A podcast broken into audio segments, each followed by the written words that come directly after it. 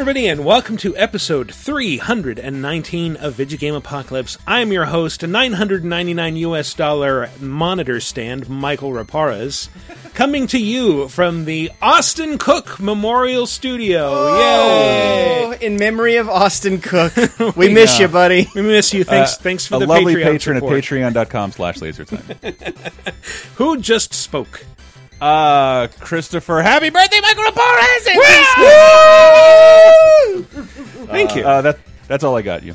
Ah, that's that's enough. And Uh, Dynamat Matthew Allen, baby! Boom! this is way too high energy. Who's our guest this week? It's TL Foster, Pokemon fanatic, Pokemon fan. I don't know. Uh, I'm a uh, Patriot. I'm a Patriot fan. Fan. And official LaserTime Facebook community most handsome man of 2019! Oh, Attaboy, congratulations. take a Stop it.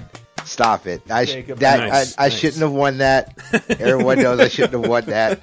It's 2016 Whatever. all over again. you weren't prepared to win. What do you do now? Oh, God! Oh, God! pressure! The What if I just li- what if I lie on camera and then uh, do bad shit and then pretend like nothing none of this happened in four years? It doesn't matter at all, it turns out. Yeah. This happens every day. Nobody cares. Nobody cares. Well, it's going to be a fun week because E3 is next week. We're all pushed to the limit and frazzled, or at least I am. Is it, though? Because kind of E3 has been this week, too, with all these news announcements. E3 start, gets started sooner and sooner. It's gonna it's gonna be a month long festival in the next ten years. I'm all for that, to be honest. This week we we dug back into the ideas pile and pulled out something that uh, I thought would be kind of fun. You know the Japanese games that you grew up with in the '80s. You you love them. The the pixelated people beating the crap out of each other and uh, get get big cute effects. What what if they swore a lot? What if they said fuck like all I mean, the time? how else are you going to reintroduce them to a new generation? Hmm. Exactly, exactly. There was a phenomenon that we saw a lot around like the early to, to late 2000s, that era, where a, a creaky, venerable Japanese franchise got it need, needed some sort of new lifeblood brought into it to make it relatable to the kids. And and the kids were like really into some gangsta shit at the time. And thanks thanks yeah. largely to Grand Theft Auto. But it was like the age of nu metal. I don't Yeah, know. yeah, it was yeah. a different time. And Yeah. Ashlee Simpson. Uh, there, true, Mm-hmm, true. It was a weird time, I'm saying. I wonder how much of this was partly due to, at the time, Japanese game development was sort of in a downswing. You know, re- in recent years, we've had a bit of a resurgence with more Japanese developers p- putting out more games. Um, but there was back in in exactly these years we're talking Mm-hmm. about, like development out of Japan had had slowed, like seriously slowed. Yeah, they seem to be having some trouble adapting to like PS2 and 3D. Let's just- 360 let's era just say, hardware. yeah, yeah, yeah. Yeah, 3D, and I think I think part of that was like most of the internal teams clung to uh, the bread and butter, and in you know in order obviously to meet a Western audience, they'd hand out pretty much any one of their properties because, not speaking from experience here, but uh, internally. Companies aren't interested in, in niche products, but they keep hearing like "bring back this, bring back that," and like, well, we can only do that if we kind of reboot it and reintroduce it as a new series. Hmm. So this seemed to be like Japanese company ha having it both ways. Yeah, it was, it was a way to do that, but it, it gave us a very memorable period in video games. It's just full of Traumatizing period. yeah, it's just full of beloved heroes coming back and, and just grunting swears while getting drunk. Yeah. Well, I mean, this was happening in a lot of series, though. So, Mm-hmm. how about Prince of Persia, the the sequel there? Remember the Dark sequel with with Dark Prince and the metal bikini. No, no, yeah, that, that game actually Down that music? game that game wasn't bad. It was embarrassing. Like it was AMV the game. Like it was like an anime music video game. The game. I'm was it- really was glad you that told me what AMV meant. Gobsmack that was on the soundtrack, or That's what I'm saying. Is it the Godsmack. Godsmack or like or Godsmack. what was it, God, yeah, yeah, it was Godsmack or like or System of a Down or something? it was, it like was something- Godsmack. it was Godsmack. Michael, my homies and I were gobsmacked to find out Godsmack was on the Prince of Persia soundtrack. Gobsmack, isn't that like a candy from Willy Wonka and the chocolate? you- you're lucky I didn't say Hooba Sing. Who can keep track of bands from back then? These everlasting Godsmack is a sound that gobsmackers. be- Gobsmack was the sound of a, a punch in the original Batman TV show. Yeah. I'm saying you could just get a Warped Tour Tour 2004 listing and then pick one of those bands, and then here you go. Mm-hmm. They're, they're the you go. they're the what's called music. yeah. Yeah. Yeah. Frosted tips as far as the eye can see. Mm-hmm. But but yeah, so this week we will be taking a look at uh, five formerly beloved or at least well remembered franchises that got handed off to Western developers, often to I wouldn't say hilarious results, but results that have often aged poorly. With one exception, we'll knock it off right at the beginning, but I, I want to say before we get started that these will be in order of grittiness. And and maybe maybe even unnecessary grittiness. So, like sandpaper, we're measuring the grit count in mm-hmm, these entries. Mm-hmm. Yeah, All right. yeah, yeah. So we will dive straight into those right after this. Would you like exclusive bonus podcast commentaries and more from the LaserTime crew? Then we strongly encourage you to support this show on patreon.com slash lasertime. It supports not only this show, but all the rest of the LaserTime network. You'll get commentaries, play games with the hosts, see exclusive videos first, and receive an uncut weekly ad-free podcast bonus time. Speaking of which, here's a quick taste. There will definitely be spoilers coming, and I got one of the greatest people ever to participate in uh, a thought barrage on Endgame. Ladies and gentlemen, Chris Baker. Wow, that's that's quite the intro. Greatest people ever, um, Dude, but just you know, but I'm so I have so many questions about the Marvel universe. I've been texting with Brett. He asked me to relay some of his thoughts, but I just wanted to get the, get it out immediately because one, I, I didn't feel Endgame was coming. Again, I'll, we'll keep the spoilers light for the beginning, but you really shouldn't listen to this unless you've seen it. The promotional materials don't tell you a fucking thing about this movie. I love it. It's it's crazy. I've never seen a movie hold so like hold so many cards back in its promotional materials, and I wasn't truly excited about the movie because they weren't really showing us what the movie was. I think there are about there are over a hundred surprises in this thing that you will not see coming. Yeah, every few minutes, and you know the, the the plot goes places that you know even if you know the comics, there might be like things where you think something's going to happen because you know the comics, and then it doesn't. Above all else, though, it's just a good movie Right. that is uh, you know kind of the perfect way to cap this whole eleven year journey we've all been on. Right. Get Bonus Time, a weekly uncensored and commercial-free podcast every Tuesday, starting for just $5 on patreon.com slash lasertime.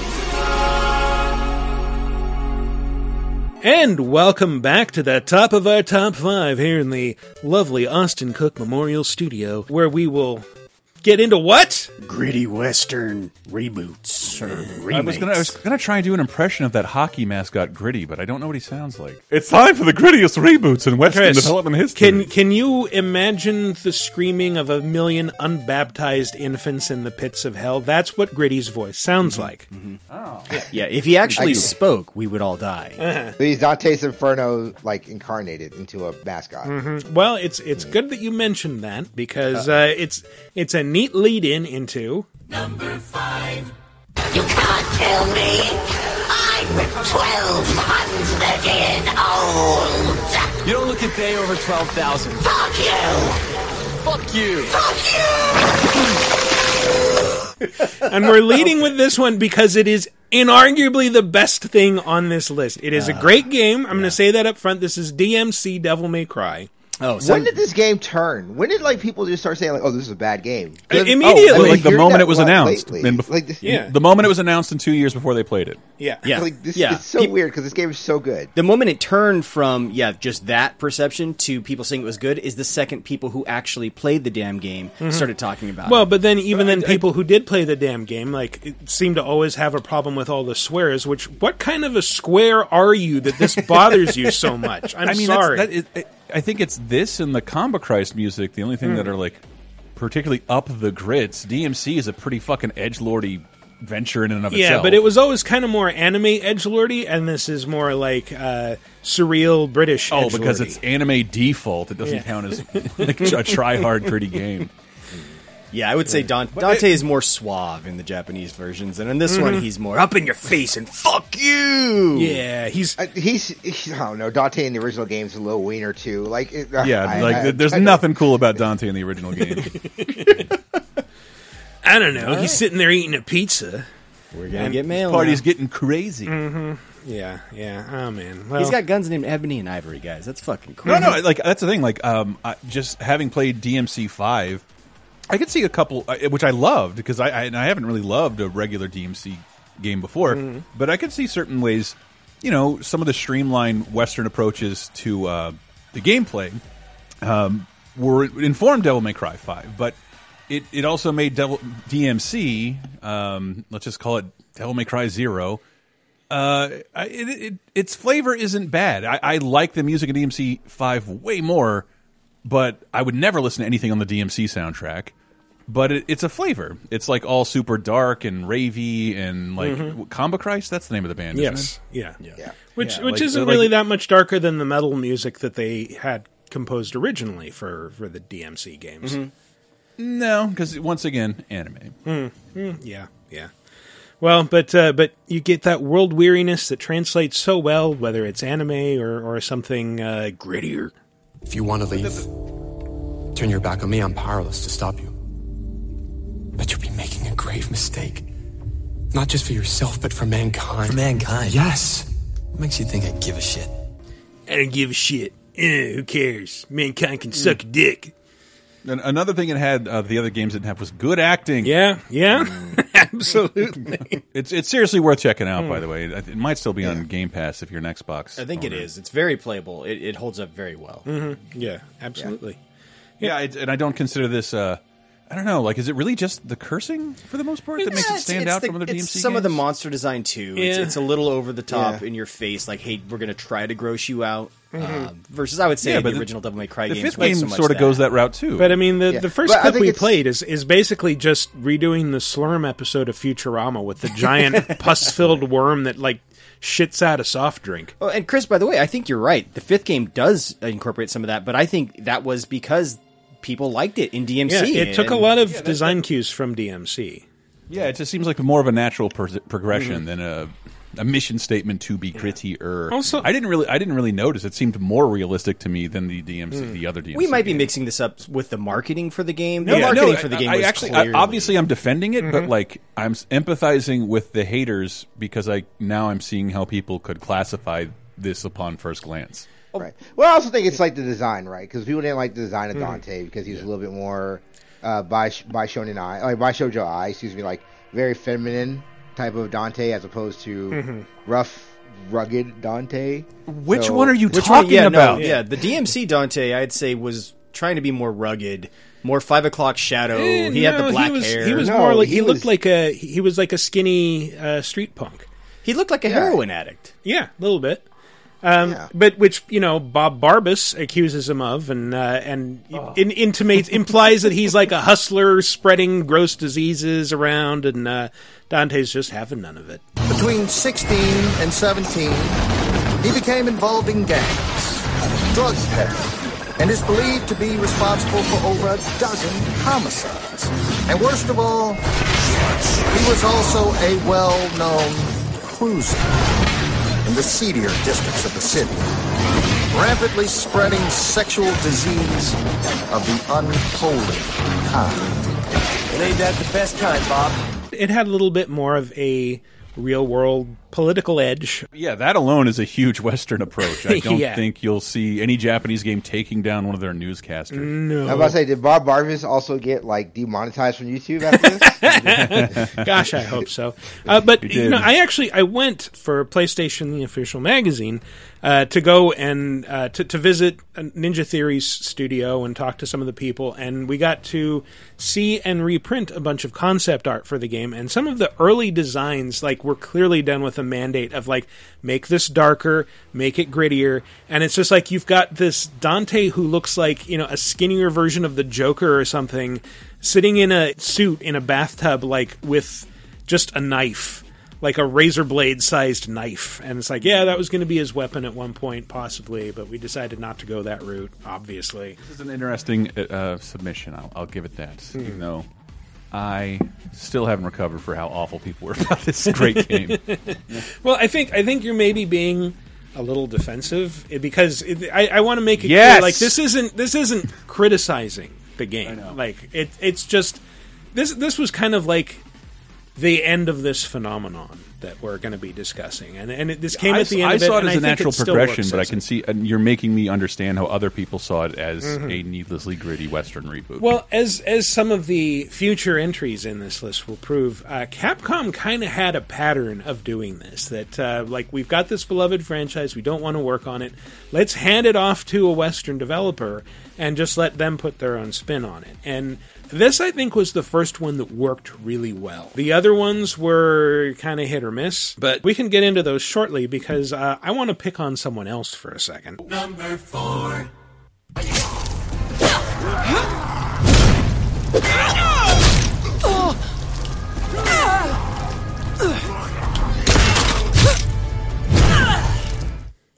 That's Super Princess Peach. Yeah, it's Super Princess Peach. Nailed it. I mean, this this to be fair was a franchise that was maybe about as gritty as early 16-bit games could get. It always had kind of like this Conan bent to it, but uh, I know what this is. I'll I know- let Is this, Golden- guy. Is this Golden Axe? This is Golden Axe Beast Rider. Beast Rider. That's the last Golden Axe. Yeah. So uh, this is Tyris Flare meeting Gilius Thunderhead.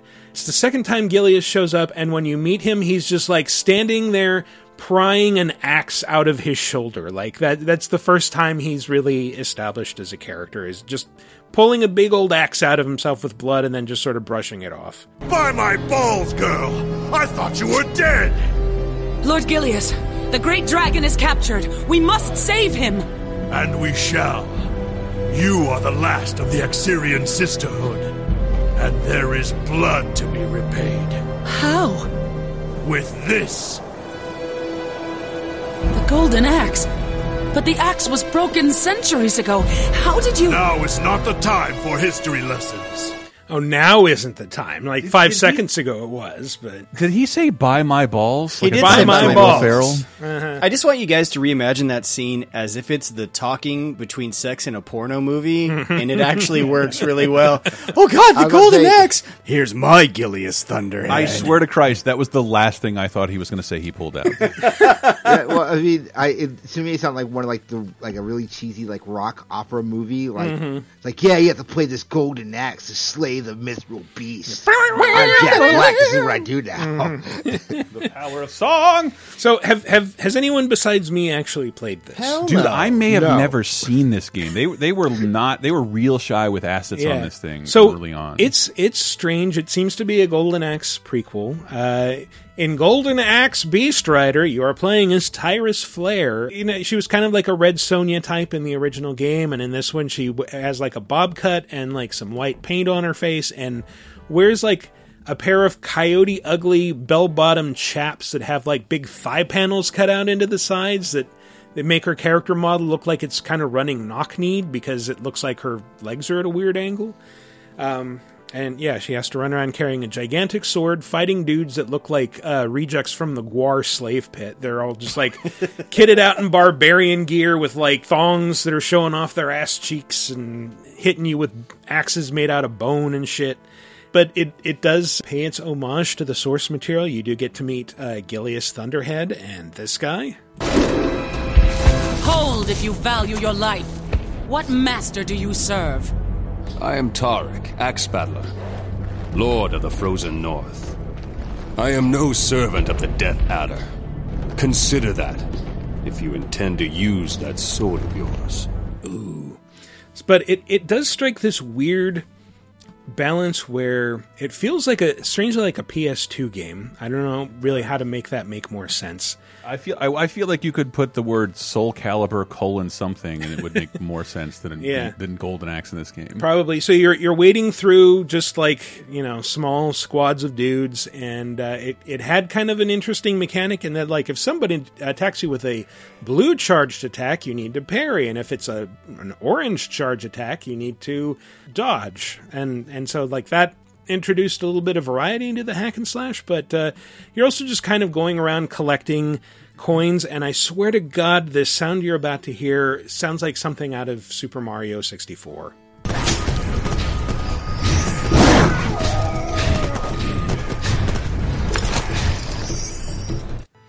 You hear that? And that's like when enemies die. Yeah, they that's the sound of the your their collectibles being spat out and hoovered serious? up. Yeah. I would understand if it was like that little gnome dude you used to beat up for coins. Like he Mm-hmm. He shows up too, and he is like fucking Mad Max's shit. He he has no shirt. He's covered in what appears to be either mud or blood. Uh, he's got just like a little weird cap and a backpack made out of sticks, and uh, and you have to chase him around and attack him, and he drops like. Uh, t- rotating 2D chicken legs and uh, magic potions. Okay, it makes the list just because of that. Because I was I was looking actually at the cover art from this game compared with the original Golden Mhm. Axe, and I will actually say the bikini on the cover art from the original is more revealing yeah, than, than and from this one. and she's wearing it by the end of the game. Ah, I see. Uh, It's just basically setting it up as like this has been a prequel to Golden Axe the whole time. I would just say though, maybe the original Golden Axe would have leaned more into that stuff if it weren't for the technical limitations of Yeah. those games at Yeah, the that time. could be. because they're all they're all just ripping off Conan. Yeah. you know, like like if you've ever read the Conan comics, like it's ridiculous the amount of nudity and stuff that's Mhm. in there. So And I mean, you know, the the Golden Axe games were always pretty violent for their era. There wasn't really any blood. There wasn't dismemberment. I, I never played the uh, the fighting game, but uh, No, you. I, I always thought it was weird that I'm like I'm slicing a dude's torso with an axe and there is no blood whatsoever. It just Mhm. seems to be like I'm punching him in the stomach. just bonking him on the head a few Yeah. times with the, Yeah. the axe handle and then kicking him. Yep.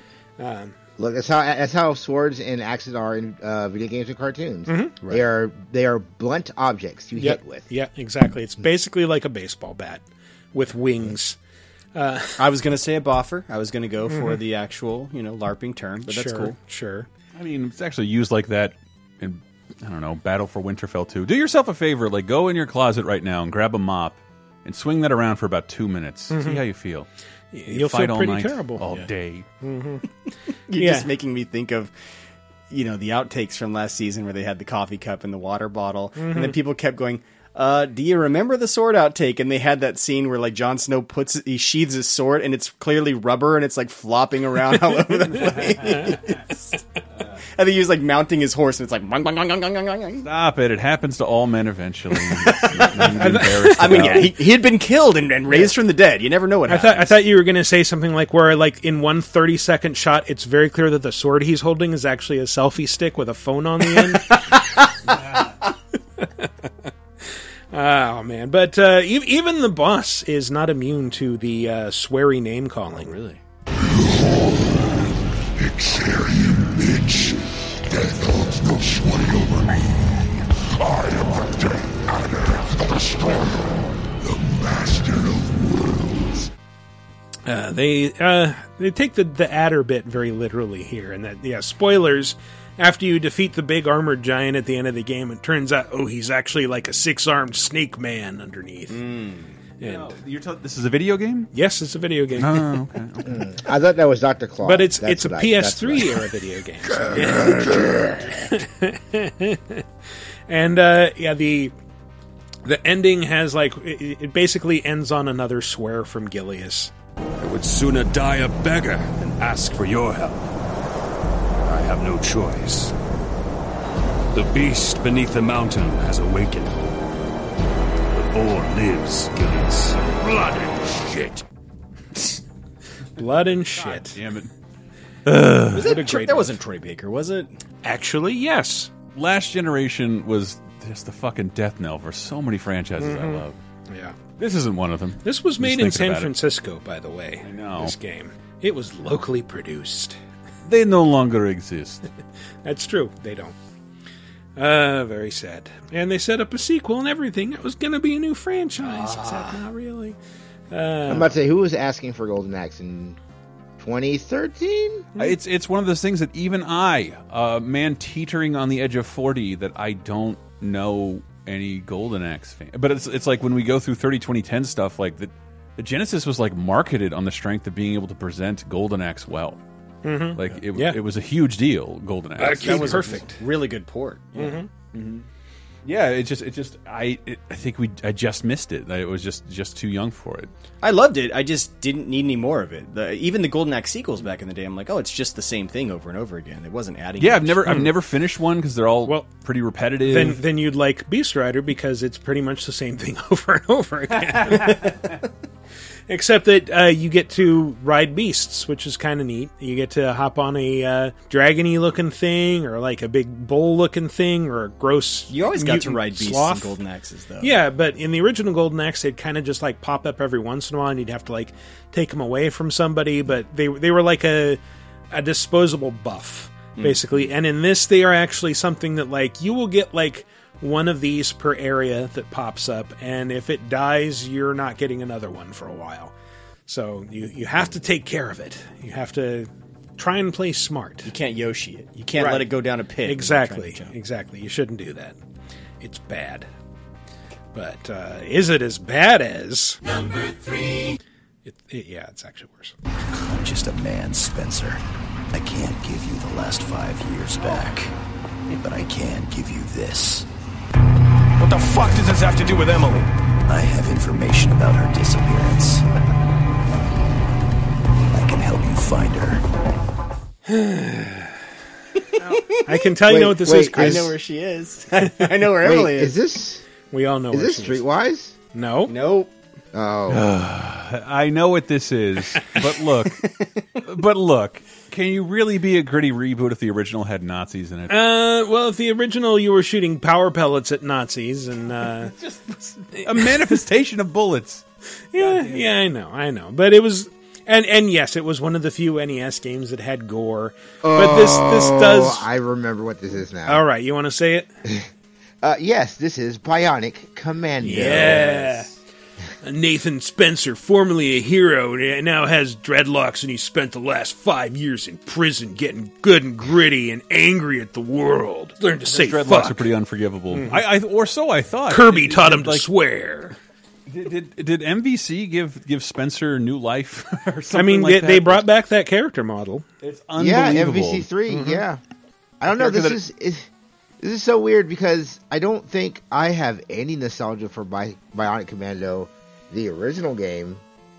And then Well, that's, I think that's this the thing. came- Not only not only is the original excellent, they had done a true to form reboot pretty like not too long ago, or Right, not too long was before it- this one came out. was it yeah, re- well, th- rearmed? this, Rearmed. this Yeah. coincided, and it was the same developer as Rearmed.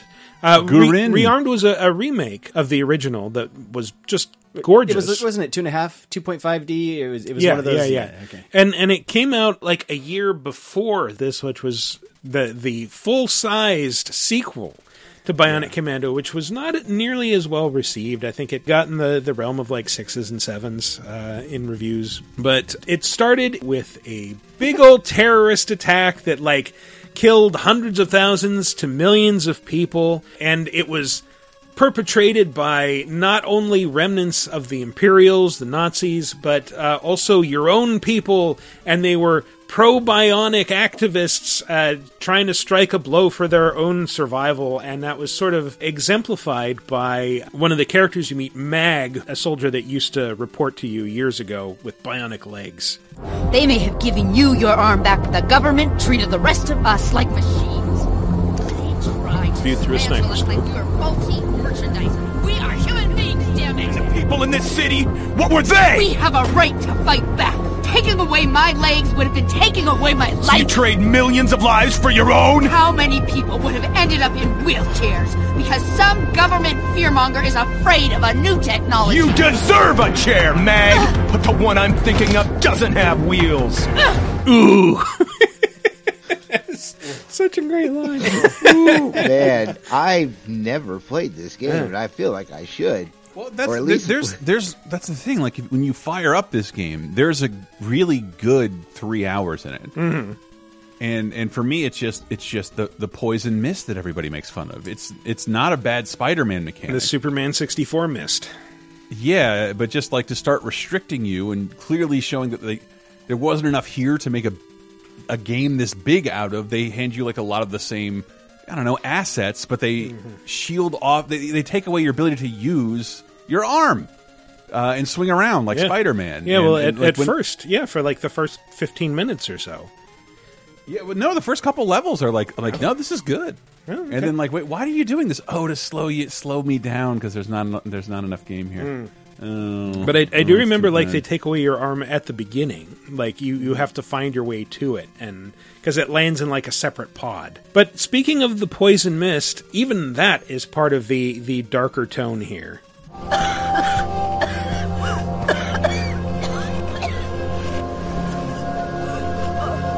By the way, that's people you're breathing. Wait a minute. I need to play this Yeah, game. yeah, yeah. Oh my Well, uh, I'm gonna. Soylent Green mist is people. Well, I'm Soylent- gonna Soylent Purple. spoil it in a way that on on our old show we used to spoil it all the time and make fun of this on a regular basis. I think we made a T-shirt out of it that people could buy. Hope nobody did.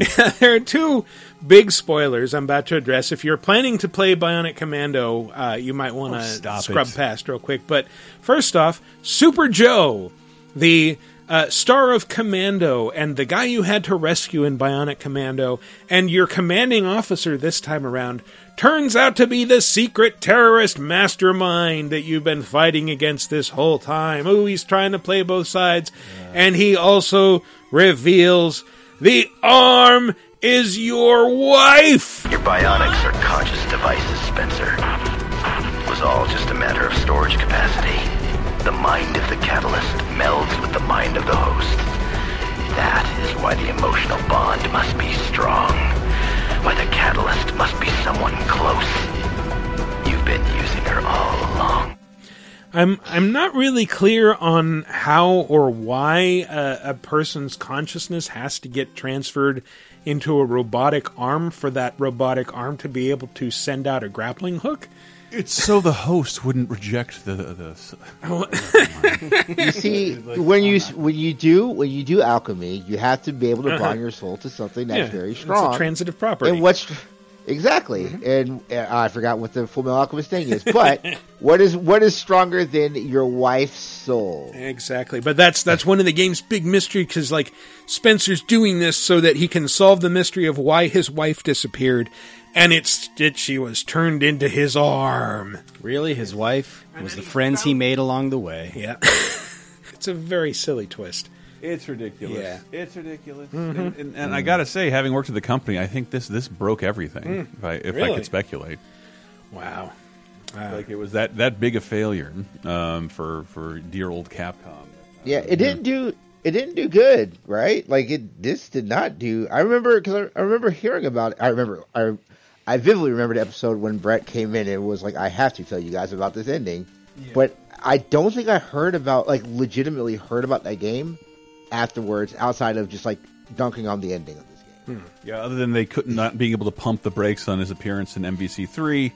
Uh, yeah, yeah, I don't know, like, but it was it was an interesting time because at that point Capcom was revitalizing all of its franchises, and even when it went bad, it still went pretty okay. And there's a salvageable game in here. There's just not enough of it because, like, if you play the multiplayer, that shit's actually really fun, and you can't play it anymore. I would, I would, I would gamble. Yeah, I, oh god, that's right. It did have the multiplayer. I, I remember this largely like uh, this this uh, review hit or like our Games Radar's review of this hit around the same time that uh, my review of Infamous did, and I gave it a seven. I remember there was somebody in the comments going like, "You gave this a seven? You're saying it's as bad as Bionic Commando?"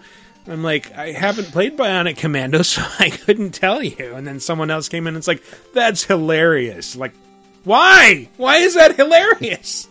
I haven't I played a love game. that every. I just love that every video game is on a ruler. It's like, oh, Yeah. oh, that was an eight, so these are the exact same game. yeah, that that has always bugged me. I've never understood that logic. Yeah, I don't know. It's just like so this was just weird because for some reason I have Bionic Commando in my head, like with games like Dark Void, Hmm. like those games were just like they were okay games that just have now died the test, of- like just died in the ether and will never be back again. Yep, sadly, but I mean, like, I think, I think, I think someone's head got a little full because of the, like the reception to Bionic, Bionic Commando rearmed. Like, this was never a big franchise. I remember finding the original, the original Bionic Commando Original Commando to be pretty boring, Bionic Commando to be pretty obtuse, and I didn't learn how to play it until my 20s. So I didn't have a lot of nostalgia for it. It never like and we're living in a world where like other than emulation, this was never released again. Like who was supposed to remember Bionic Commando in 2009? Like who was asking for this? Yeah, well, I, well, I mean, uh, Rearmed came out in 2008, which was was the 20 year anniversary of the NES game, Mm. so they were capitalizing on that. And so this, I'm trying to look it up. At at the when you beat the game, Joe says, "I'll be back," and he literally sets a date. And I don't know if it was supposed to coincide with that date. Seriously, I'm not kidding. Oh, wow. That's ballsy from Yeah. the devs. Buy my balls. That is Yeah. ballsy. Yeah. Buy my I mean, balls, no, girl. not quite as ballsy as naming it after a very popular Arnold Schwarzenegger movie, but whatever. It's a generic name. Yeah, yeah, yeah, fair. Uh, man. Uh, all right. We should probably get into. Number two. It is good to finally be free. Come on, let's go kill something. It's been too long, and I'm way out of practice.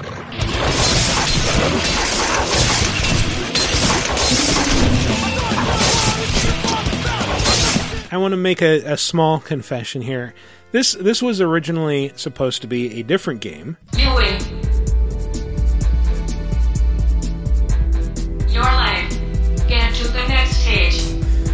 But then we found out that Bomberman Act Zero was actually made by Hudson Soft, so it didn't really fit the template. You have no one to blame but yourself. yeah, I know, I know. I should have. I mean, I'm talking about Hud to Hudson, Ah, not yeah, you, yeah. dear. Well, I should have done better due diligence. But anyway, you guys know what this is. Splatterhouse. Yes. This Splatterhouse. there is There'd be Splatterhouse with a A-U-S, right? Yeah. Die, die Splatterhouse. uh, I don't know why we're saying it like that. Die Splatterhouse. So yeah, this is a, a, a weirdly gritty reboot of a an already very gritty game. Like uh, Splatterhouse, the original was like a gross out fest that was designed to be like a 16-bit homage to uh, films like that ran the gamut from Aliens to Friday the 13th to it was just basically the horror movie game. Yeah, I mean the, the the main hero ripped off Jason, right? He wore the, Yeah, ha- the yeah, hockey yeah. mask. He wore the hockey mask. Yes, but he was a good guy somehow. Um, Yeah, but- and that and, always confused me. And there were bits where, like, that a friend of mine swore was like, "This is taken directly from Evil Dead 2, where you like you fight the house, all the all the things in the room start flying at you. Mm-hmm. It's like a poltergeist." But uh, so 2010 Splatterhouse was like viewing all of that through like a weird like nu metal lens. Uh, Yeah. yes. Yes. Yeah. It, it's a bit like the Friday the 13th Uh-huh. uh, or Nightmare on Elm Street reboots. Like it, it tries to. It goes a little further. Like so, instead of just putting on a hockey mask, like the mask is part of your face. Like it adheres yeah, to you. it's it's like a. I mean, the mask was always supposed to be magical, uh, but in this one, it actually changes its host into this hulking, uh, just dude in like with no shirt and jean shorts and like a big chain wallet. Uh, John Cena, ready for the. Limp Bizkit show. yeah, you wouldn't want those. pit. You wouldn't want those monsters to steal your wallet. You gotta have the exactly, wallet exactly. but the the cool thing about it uh, was that like you would get dismembered and torn apart constantly, and then just gradually regenerate. That was the healing mechanic. So you could have like your arm torn off entirely, and like your the entire right side of your body is like just ragged ribs and exposed muscle and squirting blood. And then while you're dismembered like this, you can pick up your severed arm and start just hitting enemies with it like a club while a new one grows back. And then you start like handling it with both hands. And uh, yeah, it did it did have some interesting homages to the original. There it was mostly 3D, but there were some 2.5D bits where music from the original games would play while you're like walking from side to side, just dismembering monsters or thwacking them into the screen with a club. And it's during one of these that you can fight Biggy Man. Who doesn't love Biggy Man? The guy with chainsaws for hands.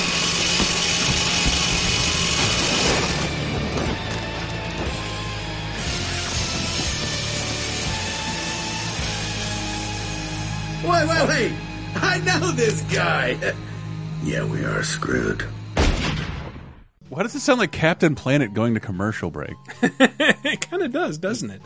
Uh, the mask is the the voice of um I forget his name. He's uh, Doctor Robotnik. Um, ah, Jim Carrey. Yeah, no, the other one, Jim Cummings. I, I, I really meant to mention that the voice of Spencer in Bionic Commando is the guy from Faith No More. That's that's that's well worth mentioning. Is it? Oh wow, Yeah, really? It's Mike Patton. It's oh wow. It sounds so wonderful. he wanted it all, but he couldn't have it. Mm. it's it. What is it? It's a six according to most outlets. Wasn't he also the darkness in the darkness? Oh yeah, he was. I think he was in the darkness as well. Mhm. Yeah, he he was the darkness, the the monsters. Ah, man, but uh, yeah, this was made by Bottle Rocket, which was a studio made up of uh, Rise wow. or, or Mark of Kri developers, and their their only real uh, project before this was uh, Rise of the Kasai, which was not great. Um, but this this actually had to this only sort of technically counts because they did it for a long time and if you remember this game you might remember that it was kind of troubled it was shelved for a while and Namco Bandai came in to try and fix it after uh, after they they'd almost canceled it and they they took over This is one of the first and times I remember out. press outlets reporting on mass layoffs. Oh, yeah, and it was shit. involving the studio and this game. Yeah. But that never happens anymore. No, no, Mm. never. But yeah, this was this was a big old gruesome fun time. It's got some fun action, a lot of gore, and uh, some brutal load times between deaths. And uh, I'm gonna guess uh, again, I'm the only one who's really played it. No, I, I I played it for like four Hmm. seconds just to look at it, and Ah. it, I don't know. It's just like it's it's in the same that weird crop of like I don't know, double the triple A games from major developers that like, eh, who cares? Hmm. It, right, it belongs right next to Beast Rider. It's not terrible, but it's just passable. Yeah, yeah, yeah. It Or was. like it was one of those like holy grail games to me, the original, because I wasn't that a TurboGrafx 16 game. Yes. Yeah, and so Yeah. that because I never owned that system, that was like, oh my god, that's the future of games and what they should look like, and that's why it was so weird. Yeah, when this one came out, I just like, eh, I kind of don't need to go back and try that. that no problem. Yeah, I, I don't know they re, like remade a Jaguar game. Would you be like, oh, I can't wait to go play the Jaguar version of Alien Yes. versus Every version of Atari Tempest that ever comes out, I am Yeah. there day one. Oh, again, it's Jim Cummings, the voice of the mask, and the voice of Rick, the main character, is Josh Darkwing Keaton. Duck and Winnie the Pooh. Yeah. Oh! God! Oh! Oh, my arm! Ah! Jesus, Rick, get it together. I asked you to trust me. First sight of blood, and you're crying like a schoolgirl. For a dick, you are such a pussy. But it, but yeah, it's it's him and Jim he Cummings apparently not a great guy, maybe. No, but he swears so much in this. How could he be bad? It, wait, are we? It And is the same Jim Cummings, Nega right? Duck. Yeah, Right. Yeah, he's also Negaduck now. So Ah, that makes sense. But- Wait, what did Travis just say? he's Negaduck. We're gonna let him just get away with saying that. You can, First, He can- first off, yeah, he can say I'm it. Not, I told you, I'm never saying that on your shows, guy. But also, even if he did, he can say it. I can't say anything about it. Mm, mm. Uh, Jesus. all right, we know you know the rule, Travis. If you say it, I get to say it all the time. Nope. No, Yeah, no, no, no, This no. is not a real That's- rule. That's mm-hmm. I've never agreed to that, and it will never happen. I have it in writing. You were asleep. Oh, that's right. Uh, it's only when we listen to hip hop, right, Teal? Mm-hmm. Nope, Nope. Damn it. never. It is Not even never. your windows That's rolled the up on a, answer. on a stormy day. There, there's never an opportunity that will ever happen that you can. No. Not even if Sam Jackson tells you you can. You really can't No. do it then. You especially shouldn't do it. It's it. true. Maybe he's tricking you to say He probably But don't. is. He's testing you. Anyway.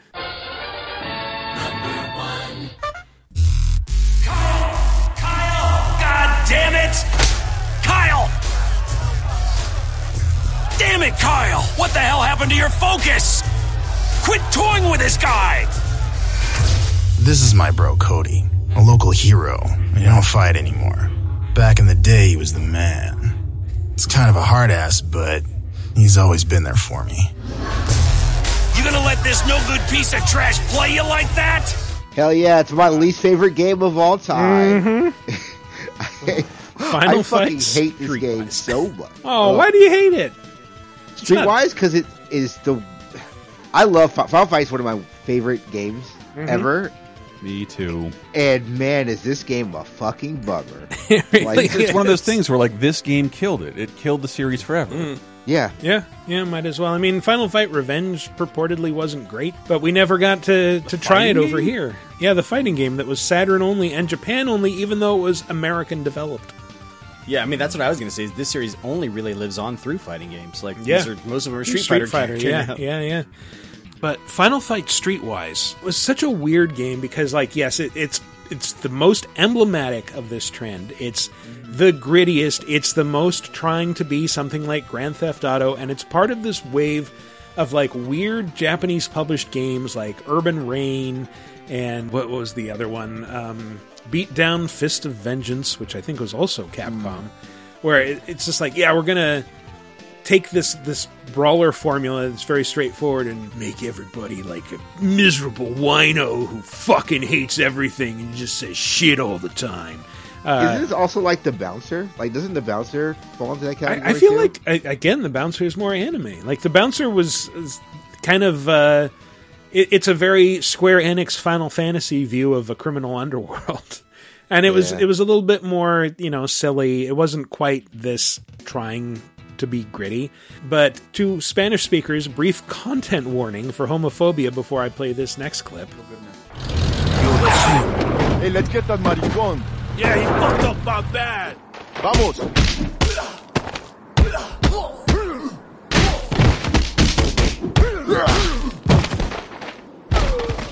I mean, that's pretty much emblematic. Can't even call them Let's Go's anymore. That's the only one I got. That that's most of the gameplay right there. It's uh, there's lots of wandering around, punching and kicking dudes. Uh, you you wander around in the street. You pick up missions, side missions from random people. You try to uh, move the plot along so that you can meet familiar, beloved characters from the earlier games. Keep your bullshit out of my neighborhood, or next time I'll be the one sticking the shit between your ribs. Can you believe this guy used to be the mayor of Metro City? Back in the day, you did not mess He with was the, the city man. without messing with the man. It must have made him sick to see what a shithole this place has become. But I guess it's nothing he won't try to fix someday. With his fists. Yep, that's famed politician Mike Haggar threatening to shiv our protagonist between the ribs. Where are you narrating from, asshole? Like seriously, from inside a, a Guy Ritchie movie or possibly Fight Club. Yeah, no, more like from In Blood In Blood Out, Bound by Honor. Yes. timeless HBO classic. Miklos, Miklos. Dude, I fucking love that movie growing up. Vatos Locos. Uh, well, Hell yeah. Speaking of which, you, you get to spend a lot of your time interacting with the very stereotypical mob guy. Drop 'em quick, Dory. I'm a busy man.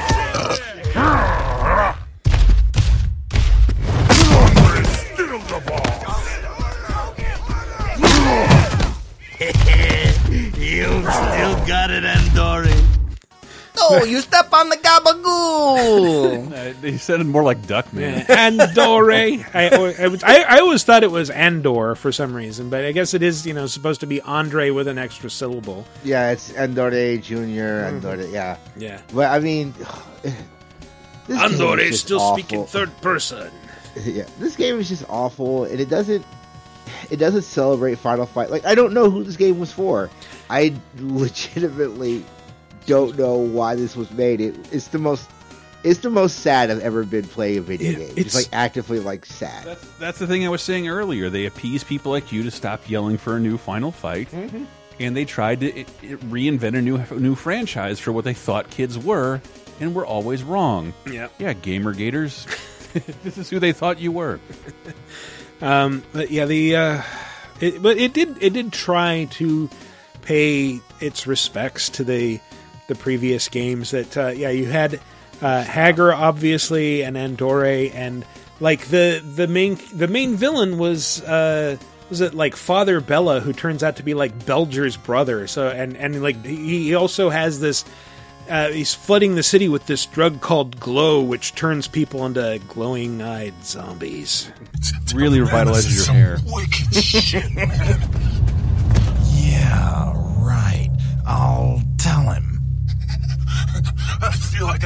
Pick up a fucking bus. When you got the glow. don't don't no don't you dare don't you dare ruin that Yeah, song. don't, don't drag Last Dragon into this.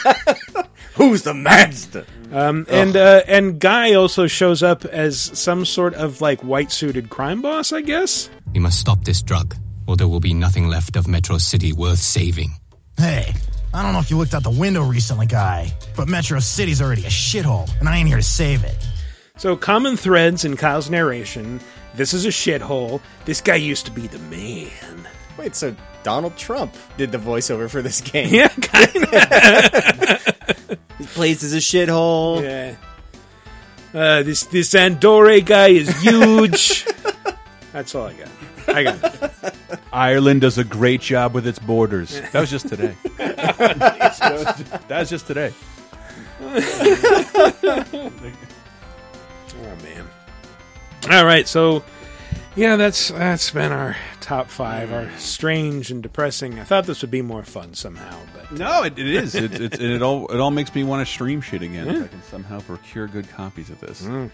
We will see. And yeah, it- Um, because I I did Hmm. I did look at a bunch of games for this. I even looked at Rush'n Attack Expatriate, which nobody remembers. I didn't know existed, and I loved Yeah. Rush'n Attack. That's what's and wild. like that that got really bad reviews back in the day. I think like IGN gave it a 4.0 or something. And I played it and it's just like well, there's nothing really wrong with this. It's just it's nothing like Rush'n Attack except that you your main weapon is a knife. But it's it's just kind of like a bland Metroidvania where you're taking out like Nazis in gas masks, or I guess they're communists in gas masks, because it's in Russia. Rush'n Attack, and it's actually listed twice on the Xbox uh, Game Store. If you fire up your 360, as Rush'n Attack X Patriot, the correct title with Rush apostrophe N attack, and then also just as Rush and Attack. with A and D, like you yeah, spell it out. and no subtitle. Like what? Why? I like to Russian attack too, children. Play as a- I'm surprised that um, I mean, uh, this is a good game that was a uh, game in Japan and became westernized. Uh, that the Metroid Prime trilogy wasn't on the list. It didn't. It wasn't gritty, It- but I mean, It wa- this that that is for a parallel list we may do at some point in the future with uh, series that were actually improved by Western developers, which Oh, So it- it DMC doesn't might also be in the, on. the shitty gritty titty committee. exactly. oh, I think that might be the, the episode title. oh, that's another thing I forgot to mention. Golden Axe is full of like big titty corpses just sitting out in g strings. Like, Of course they are. Yeah, There's nothing sexier than necrophilia. yeah, no, nothing, nothing grosser than like, oh, this barbarian's eating something. Oh, it's a topless woman's body. Here's another one hanging from the tree. Yes, this is very mid two thousands. Great. Weird. What were women complaining about again? yeah, I can't I'm about to say it's like it's almost like we needed to have somebody say, "Hey, this is kind of gross." Uh-huh. and then be flooded with death threats. That sounds like some weird like workaround to an ESRB regulation. Like, well, is it technically nudity in our game if they're dead? Mm. And then someone in the uh, ESRB is like, I guess we never thought of that. Are you saying you walk into a mortuary, it's all porn? Taste this mist. You've given us food for thought today. Somewhere, Jack Thompson is rolling around in his grave. uh-huh. He's digging Thought it. one while thing, he's- then a young redditor came in with a sick post and changed my mind. Ah, Jesus. All right. so that's been our, our awful, horrible. What, what what did you call it? The dirty, gritty, the shitty gritty titty shitty, committee. gritty titty committee. Thank you. Uh, that's been our top five. We're going to take a little break, and when we come back, we're going to talk about a shit ton of new releases, some news, some other stuff. So stay tuned.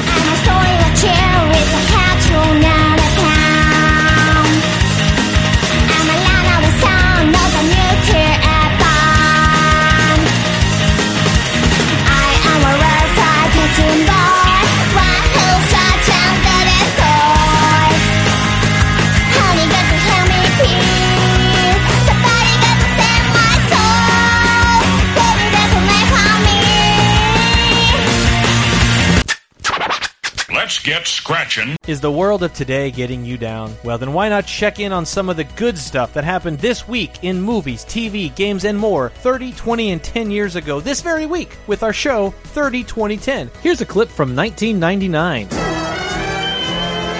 Yes. Yeah. April 23rd. Yes. Global holiday. Global holiday for the, technically the 30th anniversary of a little show called Baywatch, but mm-hmm. in the form of a TV movie Right, is a pilot TV movie, so they knew they were starting out with a bang. with such a Sharknado title. David Hasselhoff, Parker Stevenson, Panic at Malibu Pier, Sunday. Wow. Yeah. You didn't even say the Baywatch part of it, but it's in the logo. Yeah. Oh, that's so strange. And that would go on to be a, a probably one of the oddest global phenomenons I've ever lived through. Yeah. I understand boy bands and action movies, but the whole world loving Baywatch was very strange. I mean, I think it makes sense because it is so quintessentially American and so, it's- quintessentially some people California. it's like, like Star Trek, like, ooh, look at this awesome pier, this beautiful yeah. beach. And it's yeah, it's muscles and Wonder what their tits police and look like. Beaches. yeah, like why wouldn't the lifeguards be the hottest people Yeah. in the world? No, everyone's knees knee is visible. It's strange. I love it. Fighting beach-based crime. let's go back to those shorty little swimsuits for men. No, oh, no, thank you. Yes. Mm-mm. Above the knee, or it's not for me. Mm-mm. I don't want anybody to see my lost tattoos. Do you mean they are about the TV show Lost, or they are lost under your body? yeah, hair? it's so no, it's no, it's all from the J.J. Abrams Lost. I got the smoke monster, Walt, polar bears, a bunch of stuff I didn't get dissolved. Jump into the past with 30 2010 every Thursday on lasertimepodcast.com or iTunes, Spotify, Stitcher, or wherever you get your podcasts. Five, four, three, two, one. And welcome back to our third and final segment, or let me do that again. And welcome back to our final segment where we will waste no time stopping and starting. Wait, let me do that again. And Michael, welcome we back don't to have our final. time. we don't have time this week. There's too much. Bravo! Fair enough. These are the new releases. They are releasing Holy shit, you guys played Outer Wilds or what? Games industry, have you lost your goddamn mind? How many new releases do we have to have right before E3? Yeah, it's been crazy. And yes, I did play Outer Wilds uh, because I heard people talking about it because this game came out of nowhere. And I, I only heard about it because you told me about it. I'm like, what's that? I've never heard of that. And I got it and it's amazing. And then I started talking to people at work about it and they're like, what's that? I've never heard of it. quick quick aside i bought it on pc Mm-hmm. as part of the epic game sale. It was it was you know 10 bucks off the game or whatever. Free, baby. and, and it wouldn't run uh, properly on my laptop. And so michael thank i want to thank you. You suggested well try to get a refund if you haven't been able to play it. Because i literally tried to play Yeah. 10 minutes and it was just yeah the Xbox frame was the frame rate was awful. I couldn't i couldn't do anything. And i will say to epic's credit i initiated the return uh, it took a little bit of time to find where to do that, like where, where you do the contact form, but within a day, I got my full refund back. So uh, that is a fairly painless process, I will just say. So how's this Obsidian RPG? Uh, this I'm is not the it. Obsidian No, RPG. No, no, no, no, no, no, no, no. This is a a game that is very hard to talk about. Not because there are not things to talk about or that it's difficult to talk about. It's hard to talk about because anything I say could be a massive spoiler that will ruin something you will discover in this very amazing game. Yeah, I And- would- yeah, because what this game is, Yeah. it's all about is discovery. Yeah. like it's actually Yeah. really good if you So- go in knowing nothing. Yeah, about this game. I mean, I, I will say you some should only know you're you're a group of you're you're an alien, uh, Mhm. resident of a rustic pre Civil War blue four eyed alien group. Yeah. whose Yes. job it is to explore other planets. yeah, they're more like they they feel more like miners than astronauts. Yeah, or or just like you know basic pioneer explorers. So they they like live in log cabins on this forest planet. In a it, like their entire civilization is one village in a crater, but they have somehow mastered space travel. Yes. and their their whole solar system is roughly thirty kilometers across. Mm-hmm. So uh, you will blast off from this planet. Within seconds, you will be in zero g uh, vacuum, and then you can see planets around you, and you can just go like, "I'm going to go explore that one." And it's like this physics based thing where you're sort of like trying to control your ship's uh, shitty mobility and uh, its thrusters, and uh, match speed with these planets, and then land on them without completely destroying everything. Or if you're like me and you don't know there's an autopilot, you're going to try to Yeah. do that manually and completely destroy your ship. Yeah, yeah, And yeah. then next time you fly out, you go, oh, there's a button there and it will do most of the work for me. Mhm. I mean, that's what I love about this game. And tell me if you felt this way as well, Michael. It feels like early PC games to me in that it's all about discovery and it doesn't it doesn't tell you anything and even like just the way the story kind of unfolds and and how you have to play around and really experiment and to learn the controls and Mhm. to learn what you're doing like that is very much like early like PC kind of adventure game even stuff you know that, that a mechanic in the game is to point at the sky and look for music. Right Yeah, you you do have a tool that can pinpoint uh, if you if you point it at a planet, there is a member of your species on each of the planets, and each one has an instrument. And yeah, you point it at at a planet, and you can hear like, oh, this guy has a banjo, I know where he is, or this one has a harmonica, even, and I can hear him playing, even though he's supposed to have been lost for years, and nobody knows where he is. Um, so you know, finding him is is one of the the mysteries early on, and. Uh, one big thing about this game, and I I, th- I feel like this was a bit of a, a a revelation to me when I found out, but also people have been saying this up front for a while. Yes, is that you are your whole solar system is in a time loop. This is a Groundhog Day game where mm-hmm. every 22 minutes something big happens and everything basically resets. And you will find yourself back in the same place that you started in with all your memories intact. And you seem to be like one of only one or two people who understand this. And so then you, but you go out with like the full knowledge. And if you, if you go out with this idea of like this is on a finite timer and you look at some of the planets, you might notice that like, oh, this thing changes over the course of this time loop. Like this one planet, uh, chunks might fall away from it and it might uh, open up new pathways that weren't there before, or this one planet is actually doing something that affects this other one near it, and they will change over the course of this thing. And it's it's just there's so much to discover. You will find out like you'll you'll be confronted with these things that you have no idea how to get past and then you'll be looking at something else and you'll just stumble over the solution that's like left by these precursor aliens that have left ruins all over the place mm-hmm. so you'll discover like okay there's a secret to how to do this and Yeah, I just I really hesitate. I don't want to say anymore because I don't want to Yeah. spoil it for people. But it is a game. It is all about discovery, and and it's worth checking out. And the other thing I think Chris, you were saying I earlier, loved it. God it's, damn it. It's part of Game Pass, and Mhm. so if you're a Game Pass subscriber, it's there for you for quote unquote free. Yes, Yay. it is. It's definitely worth checking out, and we don't want to spoil it much more, but No. a really really pleasant surprise. I've probably already said way too much. You have. Damn you. I've Uh, tried to keep it vague, but another it's so cool. Another game on our list, oddly enough, Yeah. is also space game. Yeah. and is in large part about discovery. Also on Game Pass. Also on Game Pass is Void Mhm. um, which is that's the game. I, I forget where Microsoft debuted it, but it basically looks like a comic book first person shooter. Yeah. like a little bit like that like game 13. Thirteen. Yeah, Mhm. yeah. It it kind of the the art style kind of reminds me of like it, it, it would be sit comfortably somewhere between like 2000 AD and Tank Girl, and that it's like this very stark, evocative like.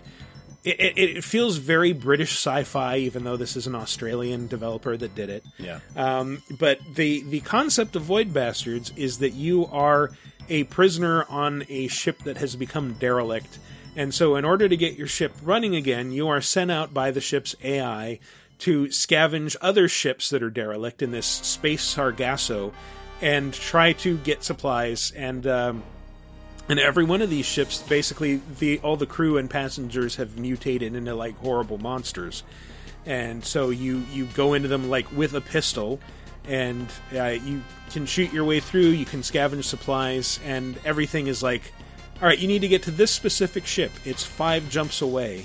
You will have to stop at some of these ships for supplies, which means fighting monsters, or you can just jet right past them. That's fine too. Yeah, and it's it's it's not really a shooter though. Like this is not a run and gun shooting game as much as it's about trying to solve and figure out little puzzles Yeah. of how to get from to, from room to room and from Mhm. ship well, to it's ship. also stealth and resource resource Yeah. management. In Yeah. that, like you will have like a handful of bullets, Right. And you'll have to caref- be careful with them. And uh, yeah. And the other thing we haven't said is it's very funny. It's got Mhm. a really unique. It's it's very Stanley Parable is what it reminded me of, like Yeah. sense of humor. yeah, with that, it, it might be. it- It's a it's a very similar sounding narrator. The narrator might be. The, yeah, the it might be AI is guy, yeah, very. Yeah, yeah, because yeah, the narrator is basically the ship AI, Mhm. um, but it's very much like if you kind of like the humor in Fable games a little bit. Like I know it's Mhm. Australian, not British, but it kind of has that little Yeah, it's a definite British sci-fi humor bent. Yeah, right. It's Yeah, very almost- very dark, but sort of like, oh, this is very cheery. Let's all Yeah, I- I put on gotta- our best brave face. I got a very Hitchhiker's Guide to the Galaxy feel for this Mhm. game. Yeah.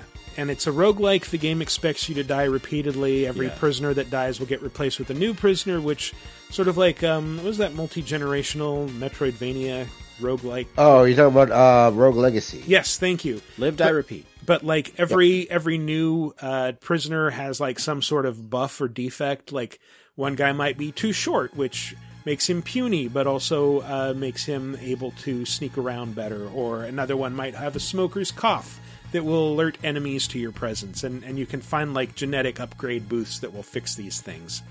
But uh, and and because it's like everything's very corporate, everything costs a bunch of money to do, whether it's like unlocking doors or getting new supplies, whatever. Yeah.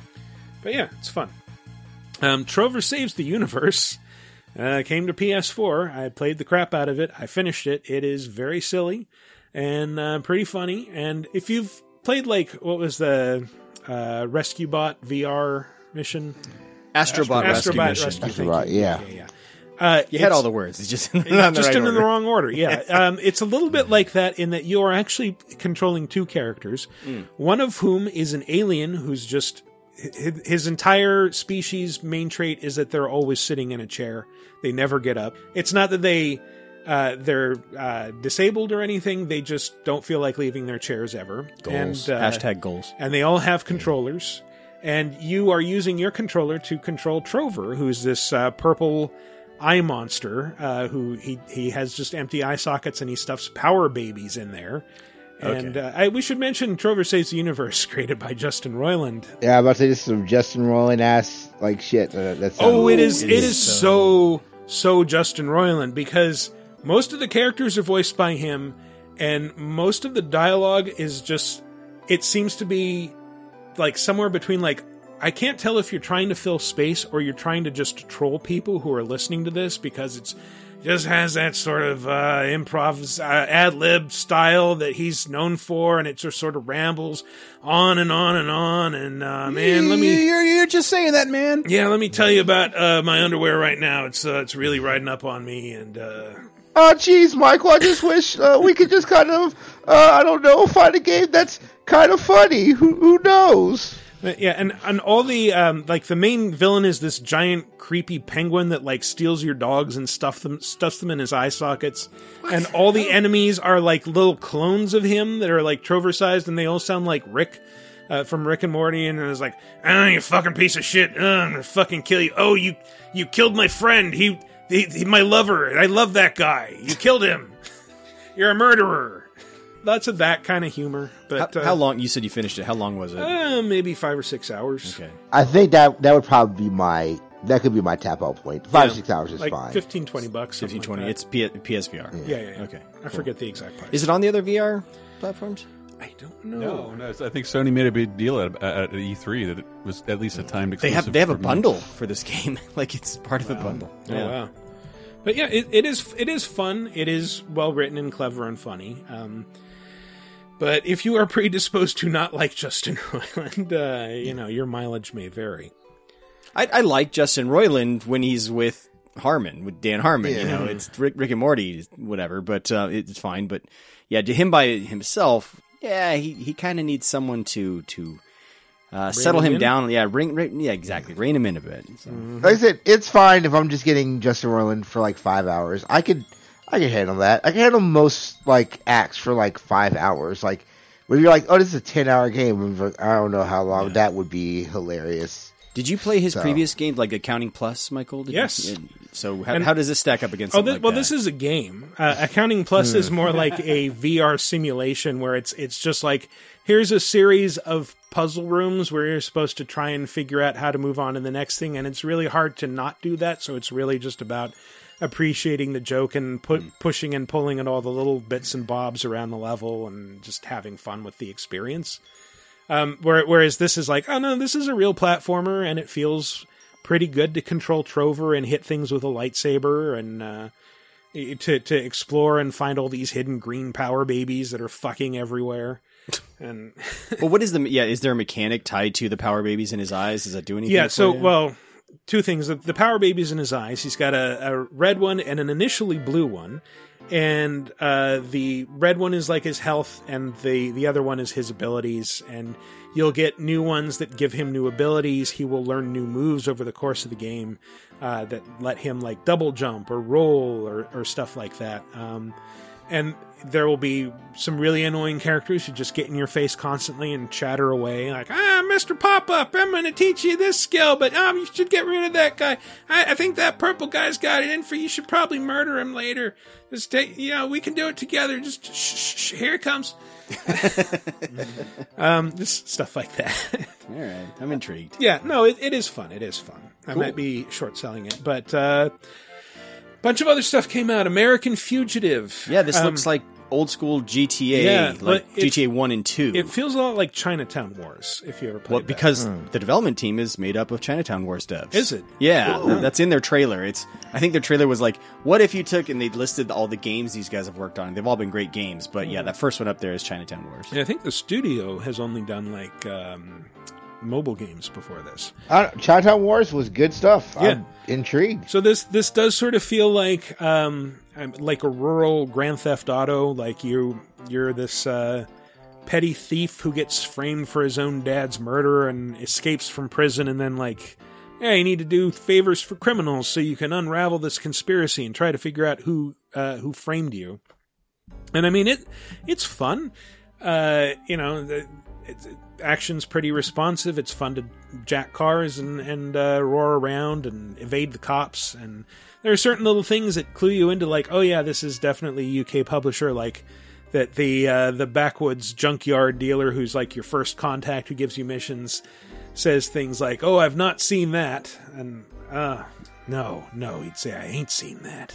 Ah, come on, get your lingo straight. Damn straight. So here's the list of games these guys have worked on. Uh, so GTA Chinatown Wars, uh, Dukes of Hazzard. Mm-hmm. Ah, sure, why not? It feels a bit Dukes of Hazardy. It's like, yeah, and here's is- one that's intriguing to me: Time Splitters. So, so it's all these ex devs of these games, and you put them all together, and you get American Fugitive. Yeah. I mean, yeah, this one came out of nowhere for me as well. I, I didn't. This was not on my radar Yeah. at all. I mean, I, I'm a few missions into it, so not very far, but uh, it's it's been pretty fun so far, and uh, you know, cool twin stick shooter mechanics. It works. Cool. So, What about uh, the Gat- robot cat? Gato Roboto. No, the robot cat.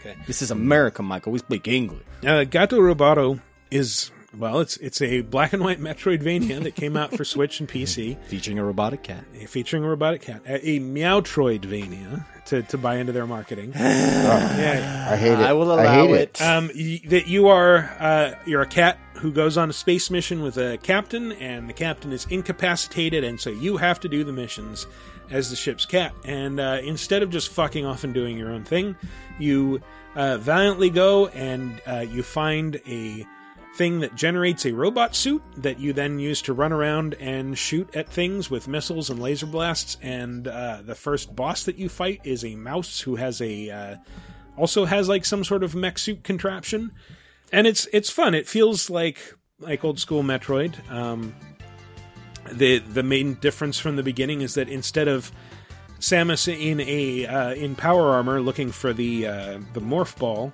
your first thing is being a morph ball and looking for the power armor. So, uh, yeah, you're you're basically a morph ball as a cat, and you can get out of the Mm. suit and jump around and climb on things. Very nice. Yeah, sure. Um, There's also a couple big DLC releases that came out this week. Yeah, so um, Assassin's Creed Odyssey got Torment of Hades, the second episode in its fate, the Fate of Atlantis uh, story, post-launch story arc. And uh, I played through it. It's really substantial. It's really fun. Uh, the first episode, for those of you who played it, it adds like this big new Greek mythology heaven, basically, Fields of Elysium, which is a part of the underworld that's set aside for the virtuous and the brave. And this one takes you out of that and into the underworld, which is this uh, sandblasted literal hell that's filled with like giant snake bones and uh, people that you hated who have come back to, to try and exact vengeance, and uh, you have to you have to put them down again, send them back to Tartaros. All those cult members, those damn cult members. cult members and thugs that you fought, like the just random, uh, you know, local strongmen and things like that, and. That's one of my favorite Yeah. parts about AC Odyssey is they they didn't shy away from the mythology at all. Like they don't No. really even No. bother. They- they really explaining lean it into at one point. It's just like oh Yeah. I mean, it, it, at first, so I guess spoilers for ACO a little bit. Like they refer to like guys as cyclopses, and for the beginning of the game, it's almost always just a dude who's like missing an eye or with an eye Mhm. patch, and then eventually you come across your first cyclops. Like you'll start to explore Yeah, the a world, real and- Cyclops. like a real one, and you're like.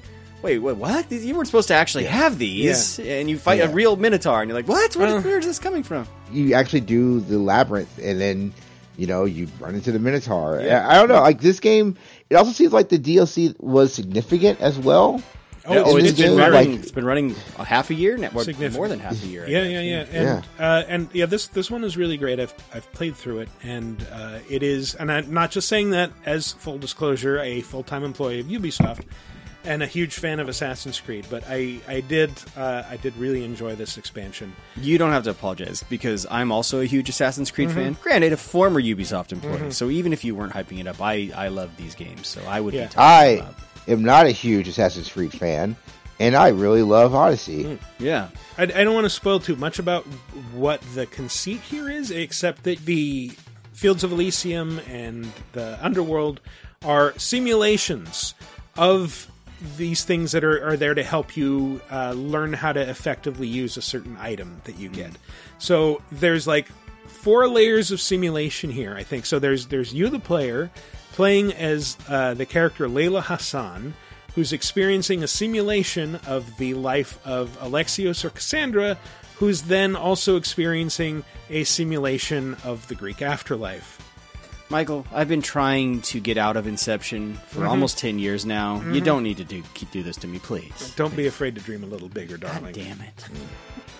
Is the top still spinning, Michael? It's still spinning. Oh, beautiful. If those those fucking metal top ads are any indication, it's still around. hey guys, guess what? Guess who's back on his bullshit, or will be? I'm guessing Matt. Uh, with Destiny 2. Hmm. Because the season of opulence has just kicked off, and I'm Mhm. very excited to play it. So, the season of opulence um, is it's technically available for everyone, even if you don't have the season pass. There's certain things you can experience, uh, such as some of the rewards. But if you do have the season pass, there's all kinds of fun stuff. And and basically, what it is. The Emperor Callus or Calus, uh, who was the kind of the first raid boss guy. Emperor Calus. Yes, uh, he he Season of opulence. he has issued a challenge, the the Chalice of Opulence, which basically is a way, and this is kind of cool.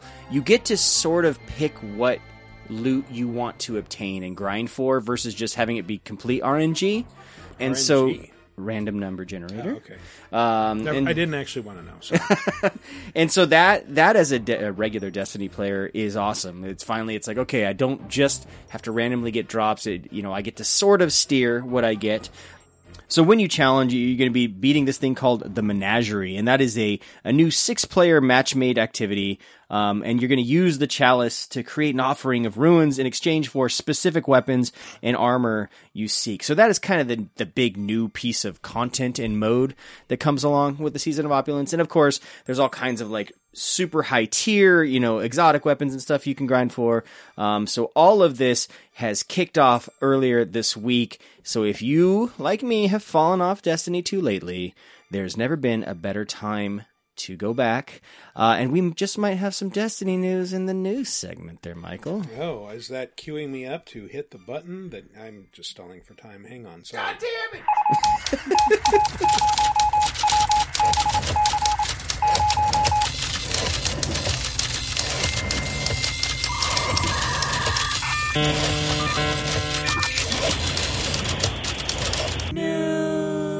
Hey, fellas, what happens when several major publishers pull out of E E3? uh pregnancy? the show should be canceled The aristocrats. Uh, an entire month's worth of news all kind of gets spread out throughout June. And so this week, the aristocrats, god damn it, I just got. The third and best joke. so yeah, there's a lot of news. Uh, so buckle up, Buckaroos. Uh, and we're gonna lead with some of the biggest news for Pokemon fans, and the reason TL wanted to be on this week's show. So TL, what the fuck got revealed in that Nintendo Direct? Okay, are we going direct first? We can go direct first. Uh, we'll talk about the press conference later. So on Wednesday, they had the uh, Nintendo Direct about Pokemon uh, Sword and Shield. Uh, what we saw was a little bit more of the Galar region. So we saw a couple of new Pokemon, including a brand new sheep, which is called Woolly Hoo. I thought it was Wooloo. Wooloo? It's, Wooloo? it's like a Yes, sheep with that's right. braids. It is a sheep with front braids. I'm sorry, I have it have it up. Wooloo! It doesn't like conflict, it rolls away! Uh, we have a big crow, which is called Corviknight, and it looks really awesome. Saw him in Dumbo. Uh, nope, that's a different crow. It's a raven. It's more of a raven. dare you. You Oh, oh, asshole. uh, it wasn't me. I didn't fucking make that movie. Yes, you did. You went back in time to the 40s just to make it. Chris, get my back here. I'm talking about Disney shit. Jump I'm in. very, I'm very upset that that those crows are not back in the new movie. But anyway, um, Someone is. There's, there is Drednaw. There's Drednaw, which is a giant water rock turtle. Um, oh yeah, there's just like a lot of new Pokemon that they added. Rock turtle. Uh, there's there's so there's two really new big things that they added to it, and that was uh, first that the game is taking a lot of elements from Pokemon Go and Pokemon Let's Go. Uh huh. So the original gameplay that everyone saw is um, you, you still do the battles when you go into tall grass. You know, it still does like the random battles, except when you're going in between cities, and there's like these different wild areas, and the Pokemon are now roaming freely on the screen, and that's how you'll interact with the Pokemon. So these these actually it changes from day to day, and it changes the weather, and this looks like where they will implement some of the older Pokemon into the game because in the trailer it was showing a lot. I think it showed a Butterfree. Um, there was a Rhydon that was walking through like a desert area, so that is what's really cool. And then the other thing is another thing that was kind of taking from that, which is the. Hold on, as I pull the thing. I, I got it Uh, here, TL. I know the name Yeah, the it. name. Yeah, Dynamax! the Dynamax mode. Come on. Uh, Come on. Which Nothing? base? Yeah, nope, no. JJ Um, from Good Times. I, I know I know what that show is. I do a laser time about it. God damn it, you guys. Um, but no, so the Dynamax mode, which basically it takes a lot. One of the things that was really cool about Pokemon Go this, well, I think last year's when it was started was the raids, like the big Yes, boss yes. raids and everything like that. And it's this is the implementation implementation that they were talking about creating, you know, with Pokemon. And when you're in these big areas, you can run into these Dynamax Pokemon, and you can treat it like a raid where four of your friends, you guys go and you'll fight the Pokemon, and then one of you will be able to use your Pokemon in a Dynamax mode and then catch, let's say, Dynamax Pokemon. Um, and it also looks like this is going to be the big battle gimmick. So, uh, previous years you've had like you know the the totem attacks from Sun and Moon, and then before that you had the Mega Evolution. So this looks like this is the big gimmick for this year, where this will also implement into your gym battles and everything like that. I don't know. This game looks really cool, and then they they announced the two starters, and it they're two dogs. One has a sword in his mouth, and the other one has a shield face, and I love them both so much. I, I think um, Kat Bailey from US Gamer she put it perfectly. This game really does feel like the first Pokemon game with this big of a console, like because it's a console game, but it has actually that console scale to it. Yeah. So I'm very, very interested to see where else this goes. I think this this might be the best Pokemon game. Oh, really? Um, just like what it what it is promising. And then after seeing, I'm not sure if you guys seen Detective Pikachu, uh, but of course I did. Um, I love that movie. But making Pokemon kind of feel like this big event.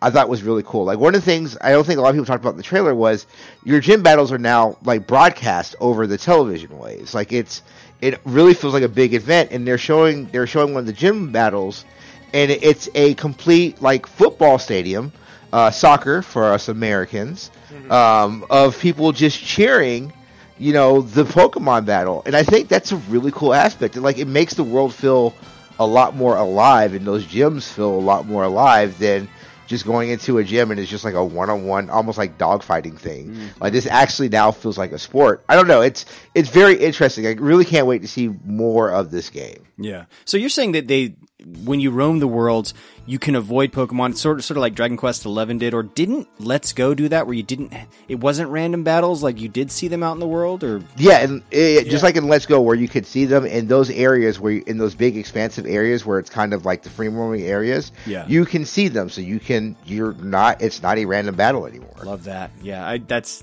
I just every time I try to play a Pokemon game and they have the random battles, I'm like, really? Haven't we gotten past this? Mhm. Uh, and then the one thing you did forget to mention, TL, they confirmed this is coming November 15th. It is coming November fifteenth. I November have. 15th is going to be a busy day. Yeah, I have pre-ordered that game. Uh, I have to. I, I have to. Get You're this. obligated. Um, so, in related Pokemon news, my Pokemon runs deep. So deep, so deep, it puts that ass to sleep.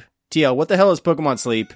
There was a press conference last week uh, where the Pokemon Company announced a lot of stuff. Uh, a Detective Pikachu sequel for Switch, um, and uh, Pokemon Bank, which will kind of connect all the different Pokemon things like Sun and Moon, Let's Go, and now Sword and Shield.